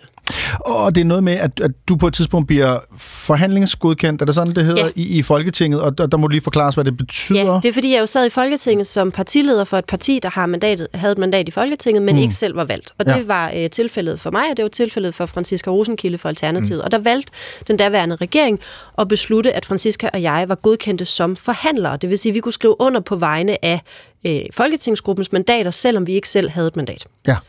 Og, og der, der får du så en anden indsigt i den forbindelse, som, som Ja. og du kan ikke sige, hvad konkret... Nej, der, holder, der sørger regeringsledelsen jo for, øh, som man altid gør, har jeg forstået, at holde partilederne orienteret om nogle af de alvorlige ting, der sker rundt omkring i verden på et enormt fortroligt grundlag, øh, både udenrigsministeren og statsministeren. Øh, og det er klart, der er der også en alvor på en anden måde, der også går op for mig, og tror jeg, mange af de snakker en del med Francisca på, Mm. på gangen derude om det, at at man går fra sådan lidt øh, party roadshow, valgkamp og alt muligt andet, Mm. til pludselig at forstå, hvad det faktisk er for et myndighedshverv, man er blevet valgt til. Og det, øh, jeg vil ikke sige, det tynger, men det gør det i hvert fald, at man lige skal ret ryggen og have brede skuldre og forstå den alvor, man også er en del af. Øh, alvorligt er det i, i hvert fald, og det har føltes alvorligt ja, ja. Øh, de seneste to år øh, i, i denne forbindelse, og nu er der kommet, nu er der jo en anden stor, altså, der er mange kriser kan man sige, men en anden stor, også presserende, alvorlig krise, som, som også får øh, en, en stor opmærksomhed, selvfølgelig Gaza. Øh, øh, men regeringen præsenterede torsdag en ny donationspakke til, til Ukraine, sammen med øh, et sikkerhedstilsavn om at hjælpe Ukraine de næste 10 år. Vi præsenterer i dag en ny donationspakke til Ukraine. Det er nummer 15 øh, til lidt øh, mere end 1,7 milliarder kroner. Indtil nu har Danmark brugt og holdt fast 33 milliarder kroner på militær støtte til Ukraine. Vi ved, at donationerne gør en forskel. De har nu hjulpet ukrainerne i snart to år. Men når vi nu desværre træder ind i krigens tredje år om ganske få dage, så er der behov for at gøre mere. Man kan ikke vinde en krig med ord, og derfor skal alle allierede i vores øjne donere mere, og vi har travlt. Vi har travlt, og altså et commitment øh, de næste 10 år. Øh, forhåbentlig ikke øh, med, med krig mm. i de næste 10 år, men, men så kan det jo være på andre måder selvfølgelig, at, at man, øh, man støtter. Øh, men nu nævnt, øh, var der der nævnt Berlinmuren? Ja, øh, i hvert fald, det kan jeg godt gøre. var der ikke en, der lige... Og du Står sagde, du, sagde, du, kan ikke nævne, du nævnte øh, 9-11 som en ting, du ikke kan huske, og, ja. og vi har de her sådan, dage... Berlinmuren kan jeg altså ikke huske, jeg er fra 83. Ja, ja, jamen, det kan jeg. Jamen, det kan jeg godt. Jeg er ja, fra 76, så det kan jeg huske fra min barndom, at det var en stor ting, og jeg forstod det selvfølgelig ikke øh, på, på samme måde, som jeg gør i dag. Men, men hvor, Uffe, altså sådan i det, du, du er jo så øh, senior herinde, Ja, ja, ja, hvor i ja, det, Ja, næsten. Ja. på det, his, i det historiske Ja. perspektiv, hvor, hvor, hvor, hvor passer den her 24. februar så ind? Nå, men jeg synes, nu nævnte du Berlinmuren, ikke? Altså, Jeg synes, den begivenhed havde jo en helt anden karakter, fordi der åbnede verden op. Ja. Hvorimod øh, det, der sker med, med Ukraine og alle de andre ting, vi ser lige for øjeblikket, der lukker verden ned. Øh, og det vil sige, at det er to fuldstændig forskellige mentale rum. Øh, det ene udløser, og det andet udløser. Og, og jeg, vil, jeg vil gå det meget, mere end da du, du sagde mål, ikke? Altså mm. verden er mere i mål. Jeg synes, den, jeg ved ikke, hvad der ligger under mål. Øh, supermål. Øh, altså, øh, at, øh, at øh, jeg synes, at verden er... Øh, hele konfliktniveauet bare stiger og stiger og stiger. Altså, vi, vi ser, hvad Trump øh, går ud og siger, at øh, han synes bare, at øh, Rusland skal angribe øh, de NATO-lande, der ikke lever op til 2% øh, øh, mm. bidraget. Ikke? Øh, vi ser, hvad der sker i Gaza, vi ser øh, Kina i forhold til Taiwan, vi ser den største udfordring af alle, som du også lige var inde på, Isabella, altså klimaforandringer. Ikke? Så jeg, det er en helt anden verden. Og der, der, der var det jo fuldstændig euforisk med, med, med Berlinmuren, at øh, man oplevede, øh, det synes jeg jo personligt var stort, ikke? At, mm.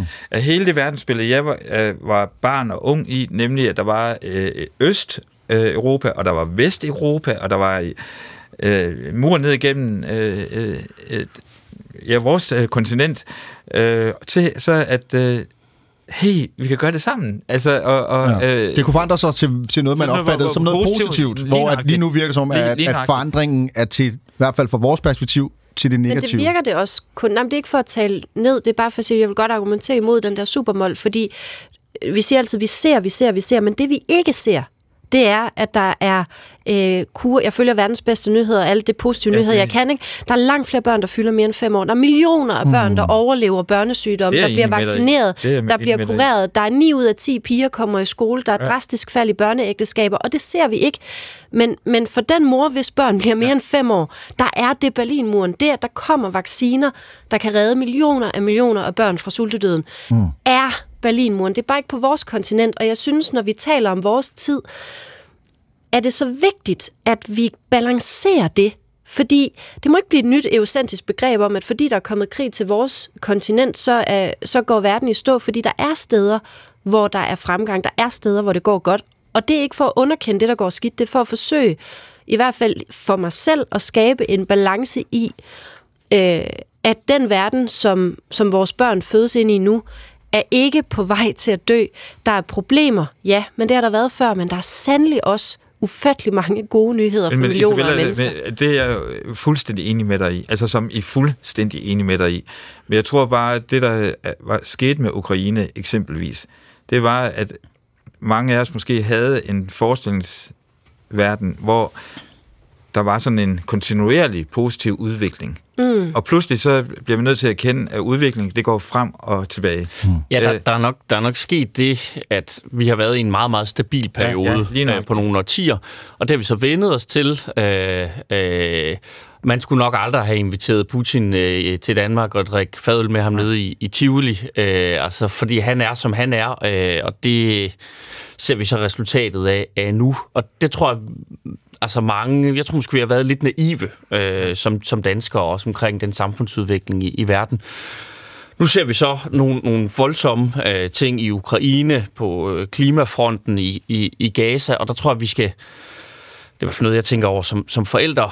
Øh, min datter er to år, øh, hun kan ikke forstå så meget endnu, men jeg tænker der meget over, hvordan får jeg forklaret hende, at den verden, vi lever i, faktisk er en, hvor rigtig meget bevæger sig i den rigtige retning, mm. men hvor der også er nogle problemer, som, som, ikke, øh, som ikke forsvinder, og de forsvinder ikke de næste 10 år. Men det er sjovt bare med de der... En, bare, bare, bare lige en, en pointe mere i forhold til det klip med, med øh, statsministeren, ikke?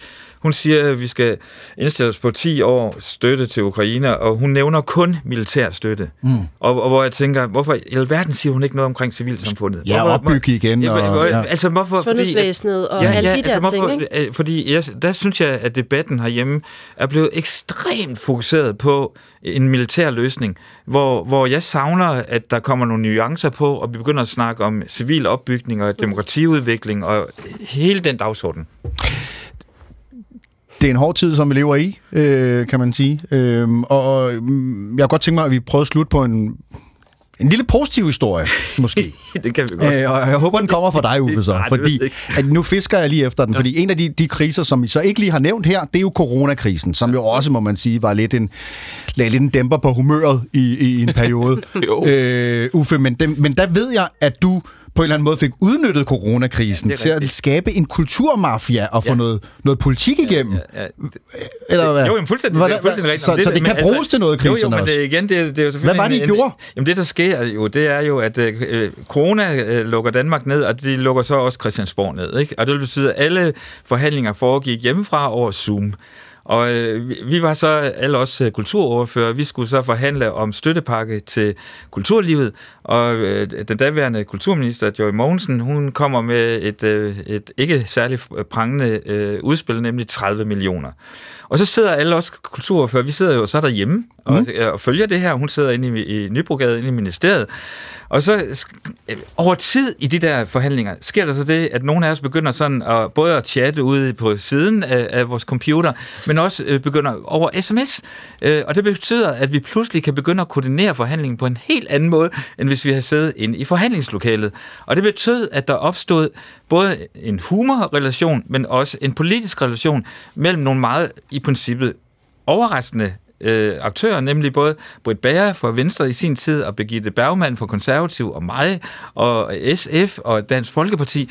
Og i løbet af de der, øh, den der forhandling, så rykker vi hele grundlaget for ministeren, og det ender med, at øh, vi kommer ud med 2 milliarder i, i støtte i forhold til 30 millioner. Og det, det vil sige, at... Det var da en meget pæn... Øh, jeg da, du skal da med til min næste lønforhandling. Det, da- det foregik også over sikkert. i, Finansministeriet, skal så helst, øh, helst sige. Men, Men du er også manden bag både det politiske talkshow og øh, udtrykket øh, supermål. Så, øh, så på den måde må man sige, der er lidt øh, til CV'et der. Øh, jeg kan kun nå at sige tusind tak for øh, fantastisk deltagelse i øh, dagens udgave af Svingdøren. Carsten Lauritsen, Isabella Arndt og Uffe Elbæk. Nu er der Radio Vis. Gå på opdagelse i alle DR's podcast og radioprogrammer. I appen DR Lyd.